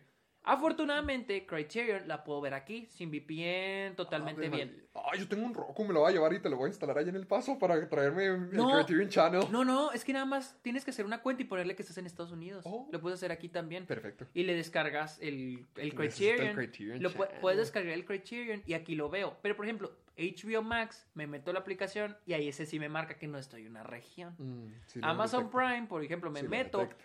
sí lo detecta. Y, pero lo peor es que, a diferencia, por ejemplo, Netflix, Netflix aquí cambia nomás los títulos. Pero Prime Mm. lo que hace es de que te muestra los, los títulos de Estados Unidos y te metes, pero no lo puedes reproducir. Entonces, de que, bueno, entonces, ¿para qué me muestras esos? Muéstrame los que hay aquí en México. Y no los muestra, me muestra los de Estados Unidos nomás para no reproducirlos. ¿Qué pex? Es lo que me molesta. Es que Prime siento que todo está en desarrollo. le Pero está mucho. muy bueno. Tiene muy, buen contenido. tiene muy buen contenido. Vamos pues, Wonka. Wonka. ¿Qué es esto? Ok, War hablando de Warner. Ya, acabamos con Luis. Luisa está acaba de escucharnos, es- nos quiere matar. ¿Eh? Warner este, prepara una precuela de Charlie y la fábrica de chocolate, o Willy Wonka y la fábrica de chocolate, ¿Por qué? porque es contenido y necesitan sacar Ah, cosas ¿para para qué? el ¿para qué? 2023. Ah, pues basado en los libros y creo ¿Pero que... no iba a salir una serie para Netflix? No me acuerdo, sí. Acuérdate que hablamos de que iban a... ¿No iba a salir algo así? A ver. No me acuerdo. Netflix. Mira. A ver, Jim Warner portray Wonka. Recuerda que Taika Waititi lo iba a hacer. Taika Ah. Waititi partners Netflix on Charlie. Ah, Espera, mira, esto. Ah, En tengo making proyectos, creo, no one but two Charlie. Char- ah, sí, cierto, una serie animada. Entonces me hace que han de estar en dominio público. Los Los, libros. los libros de Roald Dahl. Yo creo que han de estar en dominio público como para que ahora cada quien ande haciendo Ande sus su- adaptaciones. Sí, ya como friegan, ya. De incluso ¿Pa' por ahí leí que Timothy Chevrolet, Timothy Chevrolet. Más fácil. este y no recuerdo quién eran candidatos. Para ser Charlie. No sé, o Willy Wonka, no sé, porque es una pre- es una precuela. Ah, ah. Ay, no sé, Timothy Chalamet se me hace un poquito muerto para ser Willy Wonka. ¡Qué gacho! ¿Un poquito muerto? Sí, o sea, es más calmado. Más Más calma- Más ah, ok, serio, más... Más tranquilo. Ah, ok. Se dice que Timothy Chalamet o Tom Holland. Solo Ah. rumores. Tom Holland estaría padre. Pero siento que ya Tom Holland sale en todo. Sí. Siento que ya se está convirtiendo en el popular de Pero, nuestra pero, pero generación. chistoso porque ¿en qué es todo? ¿Qué Eh. es todo? Porque es como que va a salir en todo lo que se ha anunciado, pero en realidad ahorita nada más es Spider-Man y pues Cherry, ahí viene Cherry. Cherry. eh, también salió en El Diablo a todas horas. Ah, ok, sí, cierto. O sea, como que lo he visto muy constantemente en, en varias cositas. Déjame. Va a salir en Uncharted, pero es de las que va a salir. Uncharted Pues otra vez del también. Spider-Man. Porque es que como que lo he visto hasta no solamente de cosas que ya haya hecho, sino cosas que va a hacer. Como que ahorita es el preferido de muchos. El que la va a dirigir es Paul King, el director de Paddington y Paddington 2. Ay, no. Esto me molesta mucho porque ¿Por debería qué? dirigir Paddington 3. Nah, ya con dos tenemos suficiente. No, Ya no. ¿Verdad que debe haber una Paddington 3? Como sea. Whatever, quiero comer. ya me lo acabo. Mira, eh, eh, eh, también Tom Holland salió en Onward y en Spice in Disguise. Sí, es Pero que cierto. dijeron que el de Paddington va a dirigir qué? Wonka, una precuela de... ¿Sí? Ah, sí, es la Ahí misma está. cara que puso Héctor. ¿Para qué? ¿Tú sí has, visto, has visto las dos de, de Willy Wonka? Yo he visto nomás la de, Yo de sí. Depp. No, yo sí he visto las dos, pero casi no me acuerdo la de Gene, Gene Wilder. Gene Wilder. No, Gene Hackman, ¿no? Gene Hackman, ¿o no? Gene Hackman, es- Gene Hackman no me imagino de, de Willy Wonka. Es que la primera se llama Willy Wonka y la fábrica de chocolate. Y la, Y la otra es es Charlie y la, fábrica, de chocolate. chocolate. ¿A ti te gustaba? ¿Quién? ¿Cuál? Ah, sí, me dices que la ves con tamarindo que... A mí me encanta. y que me come chocolate. sí. ¿Cuál? La- espera, ¿la Charlie o la Willy? La, la más nueva, la de Charlie. ¿Tú sí viste la primera? Sí. ¿Te ¿Te gusta, gusta? o no? Yo, yo casi no me acuerdo Pero creo de que me ella. gusta más la otra, como que me da más risa. ¿Cuál- ¿Llegaste a ver primero la más nueva? Mm, Sí. Ah, Ok, es que yo he visto, yo, es- yo he leído gente que dice que cuando, que ellos vieron, obviamente la primera, la más viejita, y que cuando vieron la segunda, la odiaron, que les dio cringe, que les dio asco, que eran de que, ¿qué? cara? Tan mala, no está tan O, mala. o- o sea, es que porque fue la primera que vimos. O sea, yo también, ah, yo la disfruto y se me hace chistosa, pero fue porque fue la primera que vimos. O sea, imagínate que de repente hacen un remake de Harry Potter y es Tim Burton y es algo así similar. Yo siento que toda Ah. esta generación diré que, ¿qué carajos es esto? Pero como nosotros vimos esa primero y hasta crecimos viendo esa, creo que es como que, ah, está, chida, está entretenida. A mí, se me, a mí me gusta, o sea, A mí también. Es que depende de que le hagas remake, porque yo he visto remakes de cosas que ya he visto No, y, y, digo, oh. y te digo, y también la perspectiva de qué generación, porque si Sí, es la generación que, na- que creció o vio la primera y luego de repente ven la de Tim Burton dicen, ¿qué es ¿qué esto? carajos es Pero esta por ejemplo, mi abuelita vio primero la otra Ajá. y no le molestó esta. O sea, al contrario, siempre la veíamos juntas. Mm. Qué hermoso. Ah, ah, comiendo chocolate, ¿verdad? Comiendo Comiendo chocolate. chocolate. ¿Qué ¿Sabes, ¿Sabes qué me acuerdo? Cuando agarran chocolate del río. No manches, Oh, cuando están agarrando así manzanas y árboles y todo se pueden comer y yo como que, what the fuck. porque eso, no, porque eso no existe en la vida real. Sí, esa parte está bien rica. Cuando, oh, pero el río de chocolate, ¿Lo de no? boca. me salgo la boca. Otra vez. Es que cuando le, y luego que le da la taza, ¿no? Que le da una Sí. taza y luego toma y luego que también se puede comer la taza. ¡Ay, qué rico! Aparte, es que siento que tiene un humor muy especial, o sea, Sí, muy- no está así como que tonta, pero tampoco Es es como así que raro, ¿no? Como que silly, Sí, quirk. Ajá. Pues me acuerdo Burton. cuando, cuando se topa así la cabeza con Contra el elevador, yo también me ¡Ay, acuerdo de eso. parte está bien buena! Como, wow, esto es comedia. No, comedia era la de la hamburguesa en, en la Pantera Ah, sí, Rosa. también. ¿Qué? ¿Qué pasó en la Pantera Rosa? ¿Nunca has visto la Pantera Rosa? Sí, pero no me acuerdo. Cuando le enseñan a hablar en inglés y luego que no puede... Eso sí la hace feliz. Cuando Steve Martin no puede decir hamburguesa. ¿Cómo lo dice? ¿Cómo? cómo- ¿Tú sí sabes, amor? No, no sé. no te apenes. ¿Nunca, ¿Nunca has visto esa escena? No me acuerdo, la vi cuando era niño en el cine. Búscala, búscala, búscala. Pink Panther Burger. Literal, así, solo búscala así. Pink, Pink Pink Panther, Panther. Burger. Burger. Ay, sí, hay una. A ver. I would like a Es esa, es esa. I would like to buy a hamburger. I would like to buy a hamburger. Es que ni siquiera es francés, To él. buy a hamburger. I would like to buy a hamburger.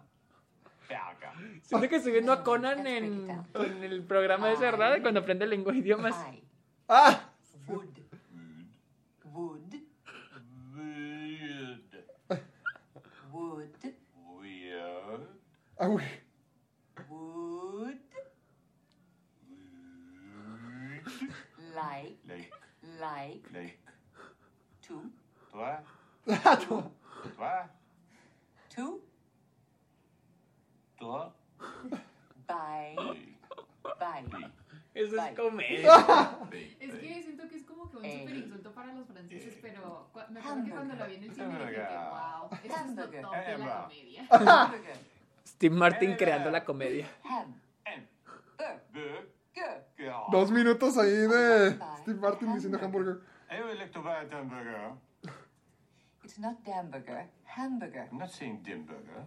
I said I would like to buy a hamburger. I would like to buy a hamburger I would like to buy the hamburger. hamburger se está deshaciendo en el estudio. maybe we should stop We don't quit. We do not quit. Again, again. I would like to buy a hamburger I would like to buy a I hamburger. would like to buy a hamburger I would like to buy the burger. I would like to buy a hamburger I would like to buy a hamburger. I would like to buy a hamburger I would like to buy a hamburger. I would like to buy a hamburger Che, no me acuerdo nada de esa La, la película. empezamos a verla otra vez y era de que, no mames, o sea, es, una es, es un estadounidense haciendo de francés, o sea, esto es súper, es un insulto, o sea, es un in- súper insulto. Y lo peor es que sale Jean Reno. Ya sé. O sea, Jean Reno, o sea, que es un súper actor francés y le sale en esta madre. ¿Qué no hay dos? Sí, ¿no? Hay dos y que tres trata la segunda. También pierden. Otro diamante también La llamado. pantera no, rosa. Pierden como que el sudario de no sé quién y luego. O sea, son varias cosas, creo. ¿Y ya que tiene que ver con la pantera rosa? De que también se pierde la Ah, rosa, literal- ¿no? No, literal, no, tiene nada que ver con la. Ninguna de las dos películas porque. Eh, la primera Pues el es que- diamante se bueno, llama. es que diamante, pero. Técnicamente también la caricatura, la Había- pantera. había una pantera. Pero es una por- pantera. Ajá. Y era rosa. Sí, sí, pero ese era el punto. Pero aquí le hicieron como película de misterio. Pero porque también por las predecesoras. Porque hay películas viejitas de la Pantera Rosa que son de un detective. Sí, no, sí, detective. sí, Sí, sí, sí. Pero también era un bufón como en esta. Yo que recuerde, no, no literal era un detective. O sea, como al estilo de Elmer Fudd, Bugs Bunny, era la dinámica de la pantera rosa y el detective. pero en la caricatura. En la caricatura. Sí, y en las películas literal eran de como de misterio, pero no recuerdo si eran tan comedia. Sí, creo que sí era misterio comedia. Pero tener un bufón así como Steve, Steve Martin es un bufón en esta película. O sea, y luego, ¿cómo se llama? Este. Y los agentes- ¿a ¿Quién es el que matan? Este. Jason Ah, Statham. Jason Statham. ¿Sale Jason Statham en la primera? Jones. ¿Por qué? Sale Bill Ah, es cierto, sale en el póster. Literal, Bill Jones es casi de las protagonistas. ¿Qué, qué, qué, qué otra cosa Jones? está bien buena. Está muy buena. Cuando yo. No, cuando están disfrazados. No, no hay que volver a ver esa película. Está bien buena. Gordo y también cuando habla con la señora chinita y luego que parece como que no está entendiendo nada y al final resuelve todo. Ah, sí, Y hay una dice, escena. ¿Cómo supiste eso? Y luego el de que Ahí estuviste. Ay, ah, no, bueno, es que se supone. ¡Wow! Es que no, es que se supone que están en- este, este, interrogando testigos o no sé. Ajá. Entonces, eso pasa como la mitad de la película o antes. Ajá. Entonces, esa escena está en Jean Reno y Steve Martin ahí sentado y Steve Martin está así, pues Jean Reno está que no entiendo qué pedo. Y la escena no tiene subtítulos. Aj- Ajá. Pues resulta que en esa, en esa escena revelaron todo. ¡Toda la! Toda la película. Y al final, algo, de- algo, ¿Cómo algo saben O sea, que lo revelan todo? Al final le empieza Ah, porque a el- explicar y luego John Reno le dice. Dice, de "¿Pero que, cómo supiste?" Y luego el de que. Ahí es- estabas ahí. Y lo pasan la escena donde está la... Pero ahora con subtítulos, güey. Obvio que eso no es genio. Dime que eso no es ser un genio. Tenía la comedia esa película, pero... Demonios, sí tengo que verla. Bueno, vamos a hablar ahora Probablemente. Luisa le daría cinco estrellas en Letterboxd. No, por supuesto. Cuatro y media porque Shrek es. Vamos a hablar del tráiler ¿Cuánto de llevamos? Godzilla 1 hora 45. verdad. Pero acabamos. De la- Eh, del- ah, vamos a hacer la videoreacción del trailer de Del Godzilla. tráiler de no lo he visto, me Godzilla. dijiste que me esperara. Ve, tú también no lo has visto. Vente a ver el tráiler de Godzilla. Ven aquí, te hago un spa. Necesito eso en mi vida. Sí lo necesitas. Kong vs Godzilla. Vamos a verlo todos como amigos. Ah, bueno, ¿y lo vas a poner? Sí, ok, vamos a verlo todos. Siéntate, siéntate. Videoreacción oficial Yo ya lo vi, ya lo vi, de pero... Luisa y mía. Y apoyo de Sergio. A ver. ¡Wow! Pero es una explosión y ya está criticando a Sergio. ¿Qué es la creencia? Es- La hice. Ah, Leisa, sí, es cierto, es de Leisa González. Ah, es verdad. Que hay un chango ahí dormido. Se lo están llevando. Porque hay un chanco ahí dormido. Ay, pobre. Creo que a ti no te da lástima, ¿verdad? Porque es un chanco. Odias a los changos. Pero prefiero a los animales que a los humanos, así que. Siento, siento que le están agregando muchas cosas. Muchas cosas para, que- para que Esto tenga sentido esto. Lo pudieron haber metido desde antes. Sin tantas películas. Sin, sin las O, otras películas, o- sí. o haber hecho mejores películas. O sea, no creo que esta sea una buena película. O sea. Yo creo que va a estar padre los fregazos. Ah, sí, pues es que como alguien dijo, nadie está aquí como para. Yo, ven- yo vine ¡Qué aquí a ver una lagartija y un chango pegarse. Yo a eso vine. O sea, porque obviamente desde el trailer ya están justificando muchas cosas como que ya, ya King Kong obedece a una niña. Sí, como que ya te están metiendo muchas cosas. Sí. Aunque no te voy a mentir, esto sí se ve épico. Ya ver a Kong y Godzilla encontrarse, sí se ve como que, ¡hala! El de nuestra generación. Este es de nuestra Estás generación. emocionado. Se ve padre, se ve padre. ¿Por qué sale Alexander Skarsgård en eso? Pues porque aceptó, le pagan. Alexander Skarsgård ha hecho peores cosas. Como que. Como Tarzán. Oh, Ah, sí, nunca la vi. cierto. ¡Oh! ¡Pongan rap! ¡Qué hermoso! Así con la rola. ¡Ah! Eso de, de King Kong brincando, ¿qué? ¡Se vio bien épico! Creo que no sé. ¡Se vio genial, eh! Eso sí se ve chido. Eso se ve Y genial. luego te sale Kyle Chandler. Eh, Kyle Chandler sale en la eh, Kings of Monsters. De hecho, te sale en King Kong la de Peter Jackson. También sale tu amigo, el El, Paperboy. de, el Paperboy. O sea, el- la, la música hizo este tráiler totalmente. como, vamos a pelear. O sea, es que esta, esta película. ¡Oh! O sea, el demue- el- el tráiler demuestra lo que la película es. Bro, ruido, chingado. Es lo que quiero, es lo que quiero. Se ve bueno. ¿Viso?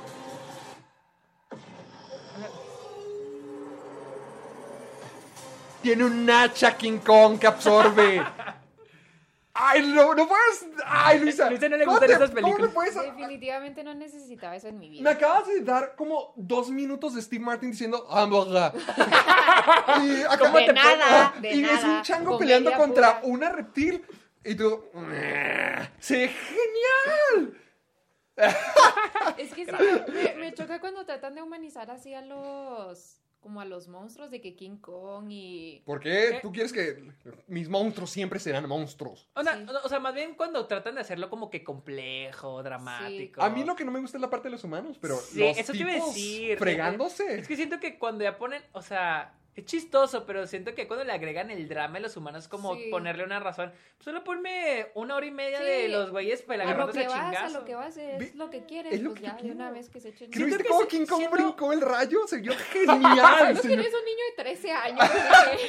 Siento que. Ay, siento que la ese pantera fue- rosa. Siento que ese fue el problema con la primera de Godzilla, cuando salía este Aaron Taylor Ah, Johnson, Taylor y Johnson, pues, estaba Bryan bien aburrido, que literal le meten demasiado drama de los de los ¿cómo De los de humanos. humanos. También lo mismo pasó con Kong, también lo mismo pasó en, en Godzilla, Rey de los Monstruos. A mí Yo nomás quiero ver un chango fregarse a un reptil. Es, que- lo es único que, sí, necesito. Es, que es lo que En una ciudad neón. Lo peor del tráiler es cuando salen los humanos. Sí, ¿o sí? Pero sale Paper, güey, así que Sale Paper. ya, que- ya- ya con eso. Se vio a mí me encantó, a mí me encantó. Se vio muy emocionante. Los visuales de la pelea se ven chidos. Es como, o sea, no es como que- ¡Adrenalina! Ay, con la coco. Tienes 13 años. La de la hamburguesa. Yo veo Wow, usted no Charlie la fábrica de chocolates con, con mi abuelita comiendo chocolates. Pero ahí te sí tenía 13 años. ¿Y ¿Ya no lo haces? No. Ah, qué chafa. Yo creo que ese fue un problema con. La neta, yo sí disfruté Kong. La de. Ya no. ¿No? a mí me ¿No? aburrió ¿Cuál cuando es tienes... Kong? Una con Brie Larson y con. Y Tom Hiddleston, Samuel L. Sam Jackson, John Goodman. John Goodman también. Am- am- yo me acuerdo que sí la disfruté. La vi en el cine. Creo que yo me acuerdo que vi, la última de King Kong que vi fue una que sale... Jack Black. Sí. Está bien. También sale. Ah, buenísima. Está buenísima King Kong. de también Kai. Chandler sale ahí. ¿Cómo- cómo- ¿Qué hace ahí? Pues yo creo que lo matan luego, luego, pero sale. ¿Cuántos changos ha enfrentado este tipo? ¿Cuántos monstruos ya enfrentó a King Kong, a Godzilla Sí, y ahora, ahora a los los, dos al mismo tiempo. Oh, mis respetos a, A Kyle Chandler. Chandler. Este, yo me acuerdo que la de Peter Jackson me gustaba. A mí me encanta. Pero- a mí me gusta, pero me gusta más el videojuego. Ah, bueno, nunca lo jugué, pero me acuerdo porque me gusta mucho Jack Black ahí. Siento que fue, fue muy criticado en esa película. ¿En Como decían que creo que estaba muy fuera del cast porque es el papel del... Es el Voy a director- hacer la película. es el director. Es el Ajá. director que dice la, best, la bella derrotó a la bestia al final de la película. Ah, Ah, sí, sí, es es que lo ponen muy, muy dramático. Sí, de- no, decían que el papel es más como que más dramático, más serio, y Jack Black le insertó más de Jack Black, pero a mí me gustó eso, Ah, ah, a mí- personalmente. mm, También. A mí, Ah, me- también, a mí a mí- a mí sí me película. gustaba, pero Lo que menos recuerdo es Adrian Brody. Ah, también película. sale, también sale este Andrew. Andrew Brod. No, Brody. Adrian- Daniel- Adrian Brody. Andrew Andrew, Brody. Andrew Brody. No, dije Andrew Brody. Ah. Este Pero Adrian me acuerdo Brody. que al final siempre me sentía mal y era como que, wow, los humanos apestan. Ah, sí, yo también ¿Oh, sí? me, me O sea, se me Todas las hacía películas muy- son así. O sea, me agüitaba, o sea, se me hacía bien violenta, pero después también cuando al final de la película se me hacía y que, también tengo un triste. problema con que pon, cómo ponen a los nativos. Ah, sí, ¿Por como qué? salvajes. Como salvajes. Como salvajes, sí. Típico. Digo, que te- digo, Típico del hombre blanco. digo, es que la idea es que King Kong Es una viene- isla, es ficción, es No, una no, isla no, salvaje. Pero, pero, no, pero también porque. Había dinosaurios en esa isla. no, pero, pero ¿Qué? porque. Sí, Sí, King ¿de Kong- dinosaurios? King Kong le abre la boca a todos, así los mata. No, no me Ah, acuerdo de eso. épico. Pero es que también porque King Kong originalmente viene de los años 30. Ujú. Entonces ahí eran súper. Uga, uga. Ajá, exactamente. O sea, ponen. ¿Qué? Pues es lo que eran. Sí, o sea, sí, era. era Ay, la- oh, ponían a los nativos como salvajes, o sea. Como Sí, piratas sí. del Caribe. O sea, tenían un ritual. Me acuerdo que tenían a esta Marion literalmente atada Ajá. y tenían un ritual donde hacían todos sus cánticos y llegaba así Kong. Pero bueno, esta madre va a llegar en HBO Max en. No te enojes, Sara, va a ganar Kong. Va a llegar en marzo, ¿verdad? Ah. Eh, esta cosa se va a estrenar, supongo, en. ¿Qué pasó, Coco? Estás chupando el micrófono. Este. Se va a escuchar en la Esta cosa grabación. va a llegar en marzo, ¿sí, verdad? En marzo dijimos 20 algo en marzo.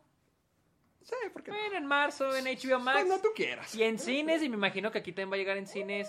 Sí, yo me imagino que también va a llegar al mismo tiempo. Vamos a la siguiente noticia, es de que Peaky Blinders eh, va a acabar en su sexta temporada y con una película. Eso fue lo que dijo Steven Knight. he visto Peaky Blinders. Nunca he visto. ¿Tú sí lo has visto? No. La neta. Es que ah, como que me va a flojera empezarla. Ok. A mí también. yo, la- Lo único que sé es que tienen peinados padres. yo vi hasta la cuarta temporada porque cuando yo la vi todavía no estaba la quinta temporada. Entonces llegué a la cuarta temporada y ahí dejé verla. No he visto la nueva temporada. Está en Netflix. Sí, están- es que se supone que eran de la BBC, pero al igual que Black Mirror, Netflix la, la adquirió para crear más contenido de la serie. Entonces, yo vi las cuatro temporadas y cuando se será la quinta todavía no, todavía no la he visto y ya se me olvidó todo. La neta está muy, la neta sí está chida. He escuchado Sí mucha está- gente que le sí gusta. está muy padre. Mi único pero, siempre lo digo, es el soundtrack. ¿Qué? ¿Por qué? ¿Cómo está? Se supone que la, la serie está ambientada en los. Ah, ¿tiene música moderna? Tiene música de rock alternativo. Tiene a los Arctic Monkeys. Tiene a todos ¿Qué esos. tienes en contra? Oh, está chido. O sea, se- la música está chida, pero no queda. No queda con la Nada. época. O sea, hay una parte donde en- en- entran con una rola de los Arctic Monkeys. Es como que. güey, no tiene nada que ver con la ambientación, pero. ¿Es en la que sale Tom Hardy? No. ¿Sale Sí, Tom Hardy ahí? sí, y no mames. ¿Sí? Como siempre, como También el que sale es. Adrian Brody. Sale. Ah, sí, lo he visto. Es una como un personaje referencial al padrino, a italiano gangster, ajá. Y también, wow. También. Yo creo que Tom, este Tom Hardy sale poquito, pero cuando sale lo disfrutas un chorro. ¿Por o sea, qué? las actuaciones ah? están buenísimas. ¿Por qué a Adrien Brody le ha ido tan mal en la vida? Porque es un idiota. ¿Por qué? ¿Por qué? Yo dije, ¿qué? Es un idiota. Porque... ¿Que no vieron en Saturday Night Live?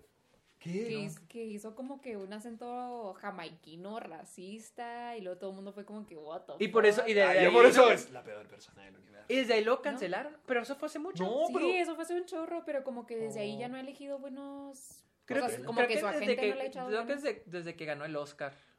Mm. con el pianista. Sí. Él, él como Halle Berry son los que dicen que les cayó la maldición del Oscar, que ganan el Oscar y ¿A ya quién más les le cayó la maldición del Oscar? Estaría bueno investigar y hacerlo. Sí. Por- En otro podcast. En otro podcast. En otro podcast. en otro Ya tengo podcast. hambre. Pero Sí. sí, Adrian Brody, digo, el único que lo contrata es Wes Anderson para sus películas. Sí, Y, y salen O Peaky sea, se me Blinders. hace buen actor, pero siento como que tomó malas decisiones. Sí, en su vida. sí. Pero se me hace un muy buen actor. o sea, Sí, yo escuché que para The Pie- el pianista, Es que dejó bueno. todo, o sea, que En- abandonó todo en- para sentir la pérdida. Ah, sí, sí, es cierto. En Peaky Blinders se actúa muy bien. Tom Hardy, wow. Como y lo, siempre, como y lo siempre. disfrutas un chorro, o sea, sale en pantalla y dices, siempre. es de esos personajes, Tom. Hardy en Peaky Blinders, es de esos personajes que aparecen y dices, ah, güey, vas a poner bueno. Está chido. Y sabroseándoselo. Y, y te digo, la Sa- Sa- Cillian Murphy, Cillian Murphy, Killian Ah, Murphy. sí. súper bueno. Todo, todas las actuaciones, o sea, todo está bien, la neta está muy ¿Cómo buena se la llama serie. el de. um, ay, el que sale en Hang the DJ que también sale ahí? El de Bla- el Black Ah, Mirror. es uno de los sobrinos, no me acuerdo. Ah, bueno. sí sé quién dices, pero es uno de los, es uno como de los primos o sobrinos, Yo porque son como familia. Pero sí, la neta sí está muy chida, sí está muy chingona. Me gustaría volverla a ver. Y pues va a terminar su sexta temporada y también va a tener una película, de acuerdo a los contratos del, del productor. Y vamos con la última noticia que es de hoy, y es de que Keira Knightley, ¿a ti te gusta Keira Knightley, Sí. verdad? Dice ¿qué le hicieron? Dice ¿Qué va a que ya no va a salir en películas donde tenga que hacer escenas de sexo y, y que sean dirigidas por hombres.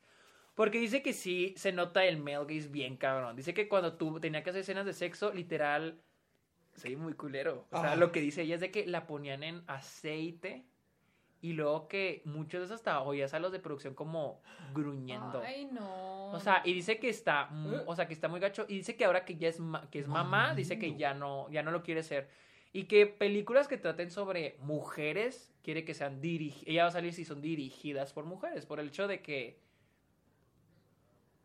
entienden más la idea más que un hombre, Sí. evidentemente. Sí, pues sí. Pero dice, eh, la noticia es de que Keira Knightley ya no va a grabar escenas de sexo para directores masculinos. ¿Qué era el male gaze? Porque me lo explicaste con. Tú lo sabes explicar Ah, aquí va. No, tú, El rincón de Luis. Es que siento que la voy a cagar. siento que la voy a cagar. no, tú sabes bien. No. Sí. O sea, es cuando, es, es cuando un hombre retrata a una, mujer, con sus con, desde su perspectiva. No su fantasía exactamente, pero sí suele hay hombres que Su- suelen poner.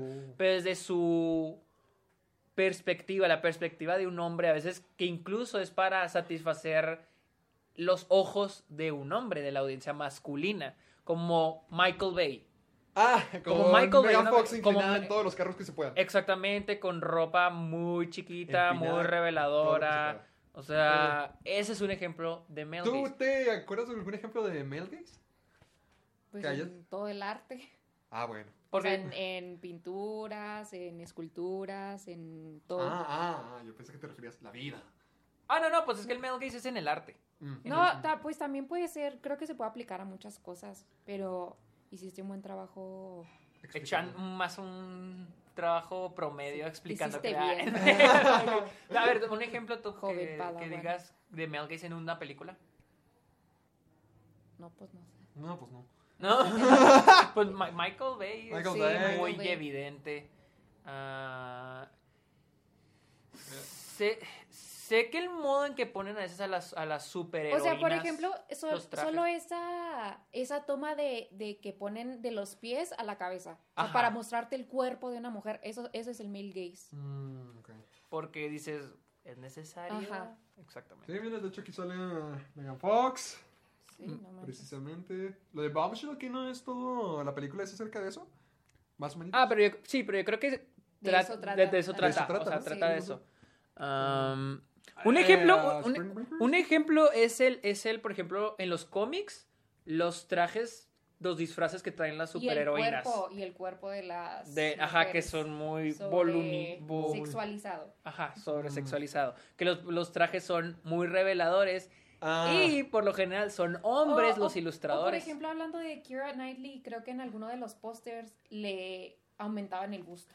Ah, a- sí vi, ¿Sabes sí a sí quién? sí ¿Sabes a quién? A Emma, Natalie Portman también. a Emma Watson eh, para la quinta de la, la Orden del Fénix le aumentaron el busto. no manches. Y ella se molestó mucho y, el- y lo- el departamento de diseño gráfico se tuvo que disculpar y corregir el póster. No sé si está... No manches, Eh, que no, era una niña ahí todavía.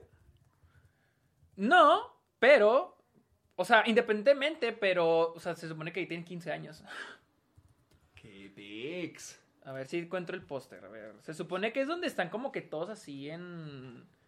En filita, pero. Pero sí, me acuerdo muy bien que habían. que le habían aumentado el. el- en este. En este, pero mira, aquí ya está. un- creo que está un poquito más corregido. Guacha, que este es este póster.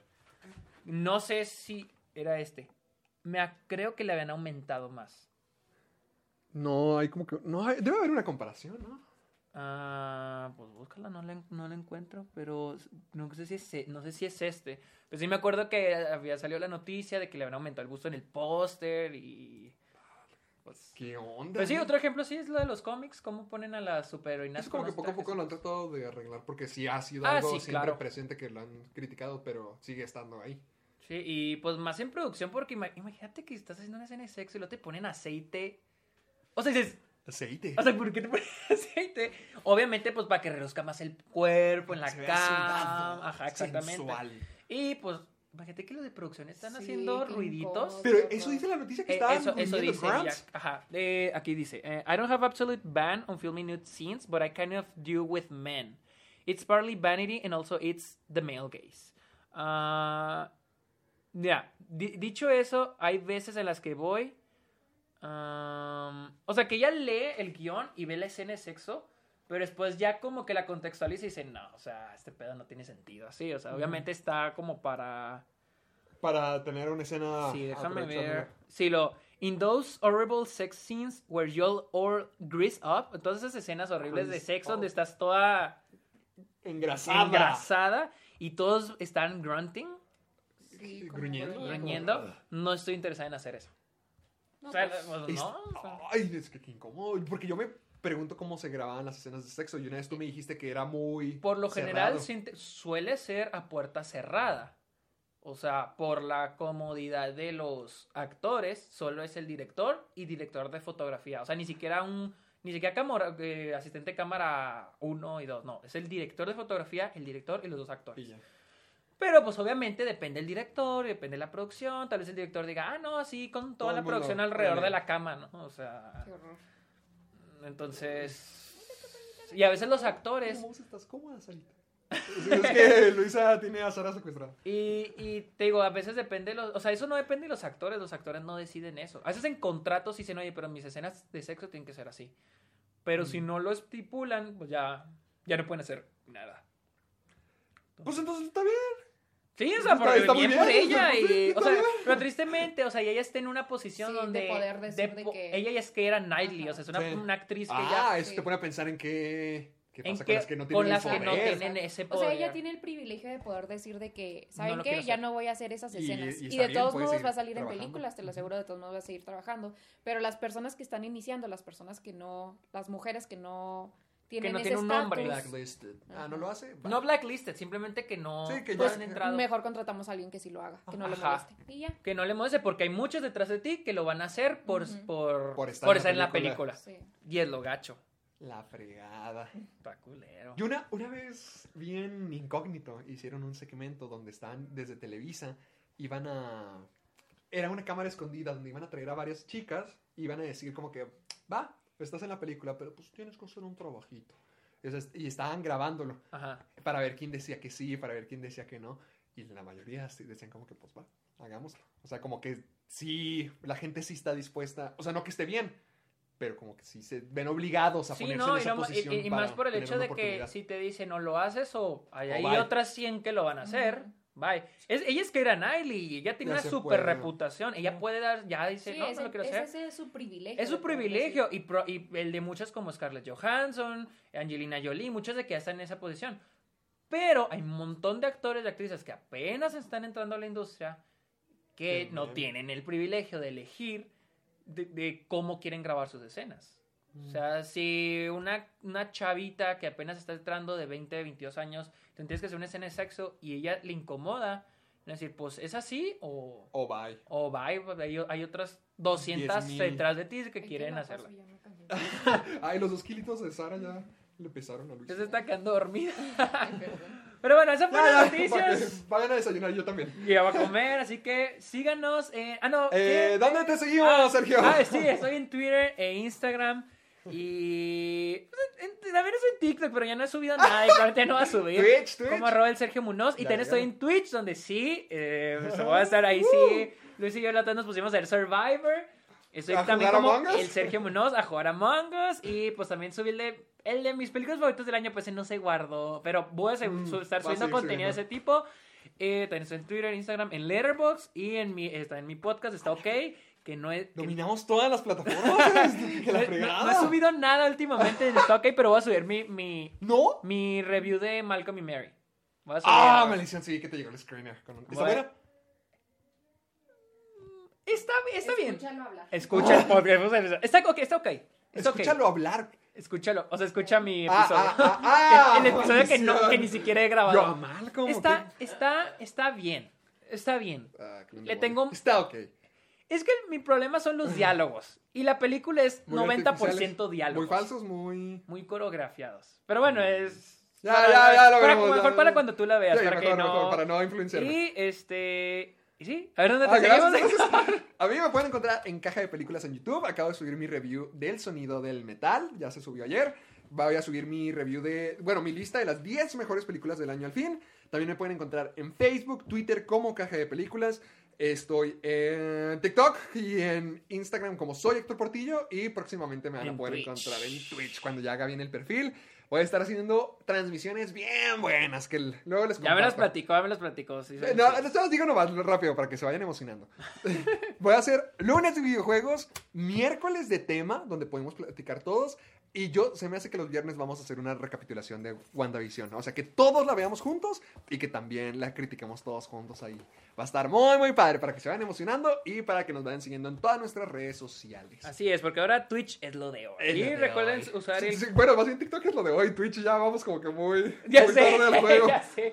Eh, recuerden usar el hashtag Soy Amargado para todos sus comentarios, preguntas, memes. ¿Y ahí es donde nos pueden escuchar? un chorro de cosas. Pues escúchanos en todos lados. Ay, recuerden escucharnos en Spotify, Apple Podcast y dejarnos su rating en Apple No, es que Podcast. sepan, Luisa ni se esperó. O sea, ya tiene la chaqueta, ya tiene la, la bolsa en mano, como que ya Así, vámonos. hambre. Sí, yo tengo hambre también. Yo, no- yo no he desayunado. Ya es la una. Yo no he desayunado. Ay, tampoco. Oye, pero tu mamá nos trajo manzanas y no las agarramos. No las vi. Yo sí las vi ahorita cuando las estaba esperando, no me acordé. Pero bueno, Ay, Pues ¿quién- es no ya el- Bueno, yo- ahorita hablamos. bueno. Eh, Bye, ¡Ay, bye, qué mal! bye. A comer. ¿Y bye? Bye.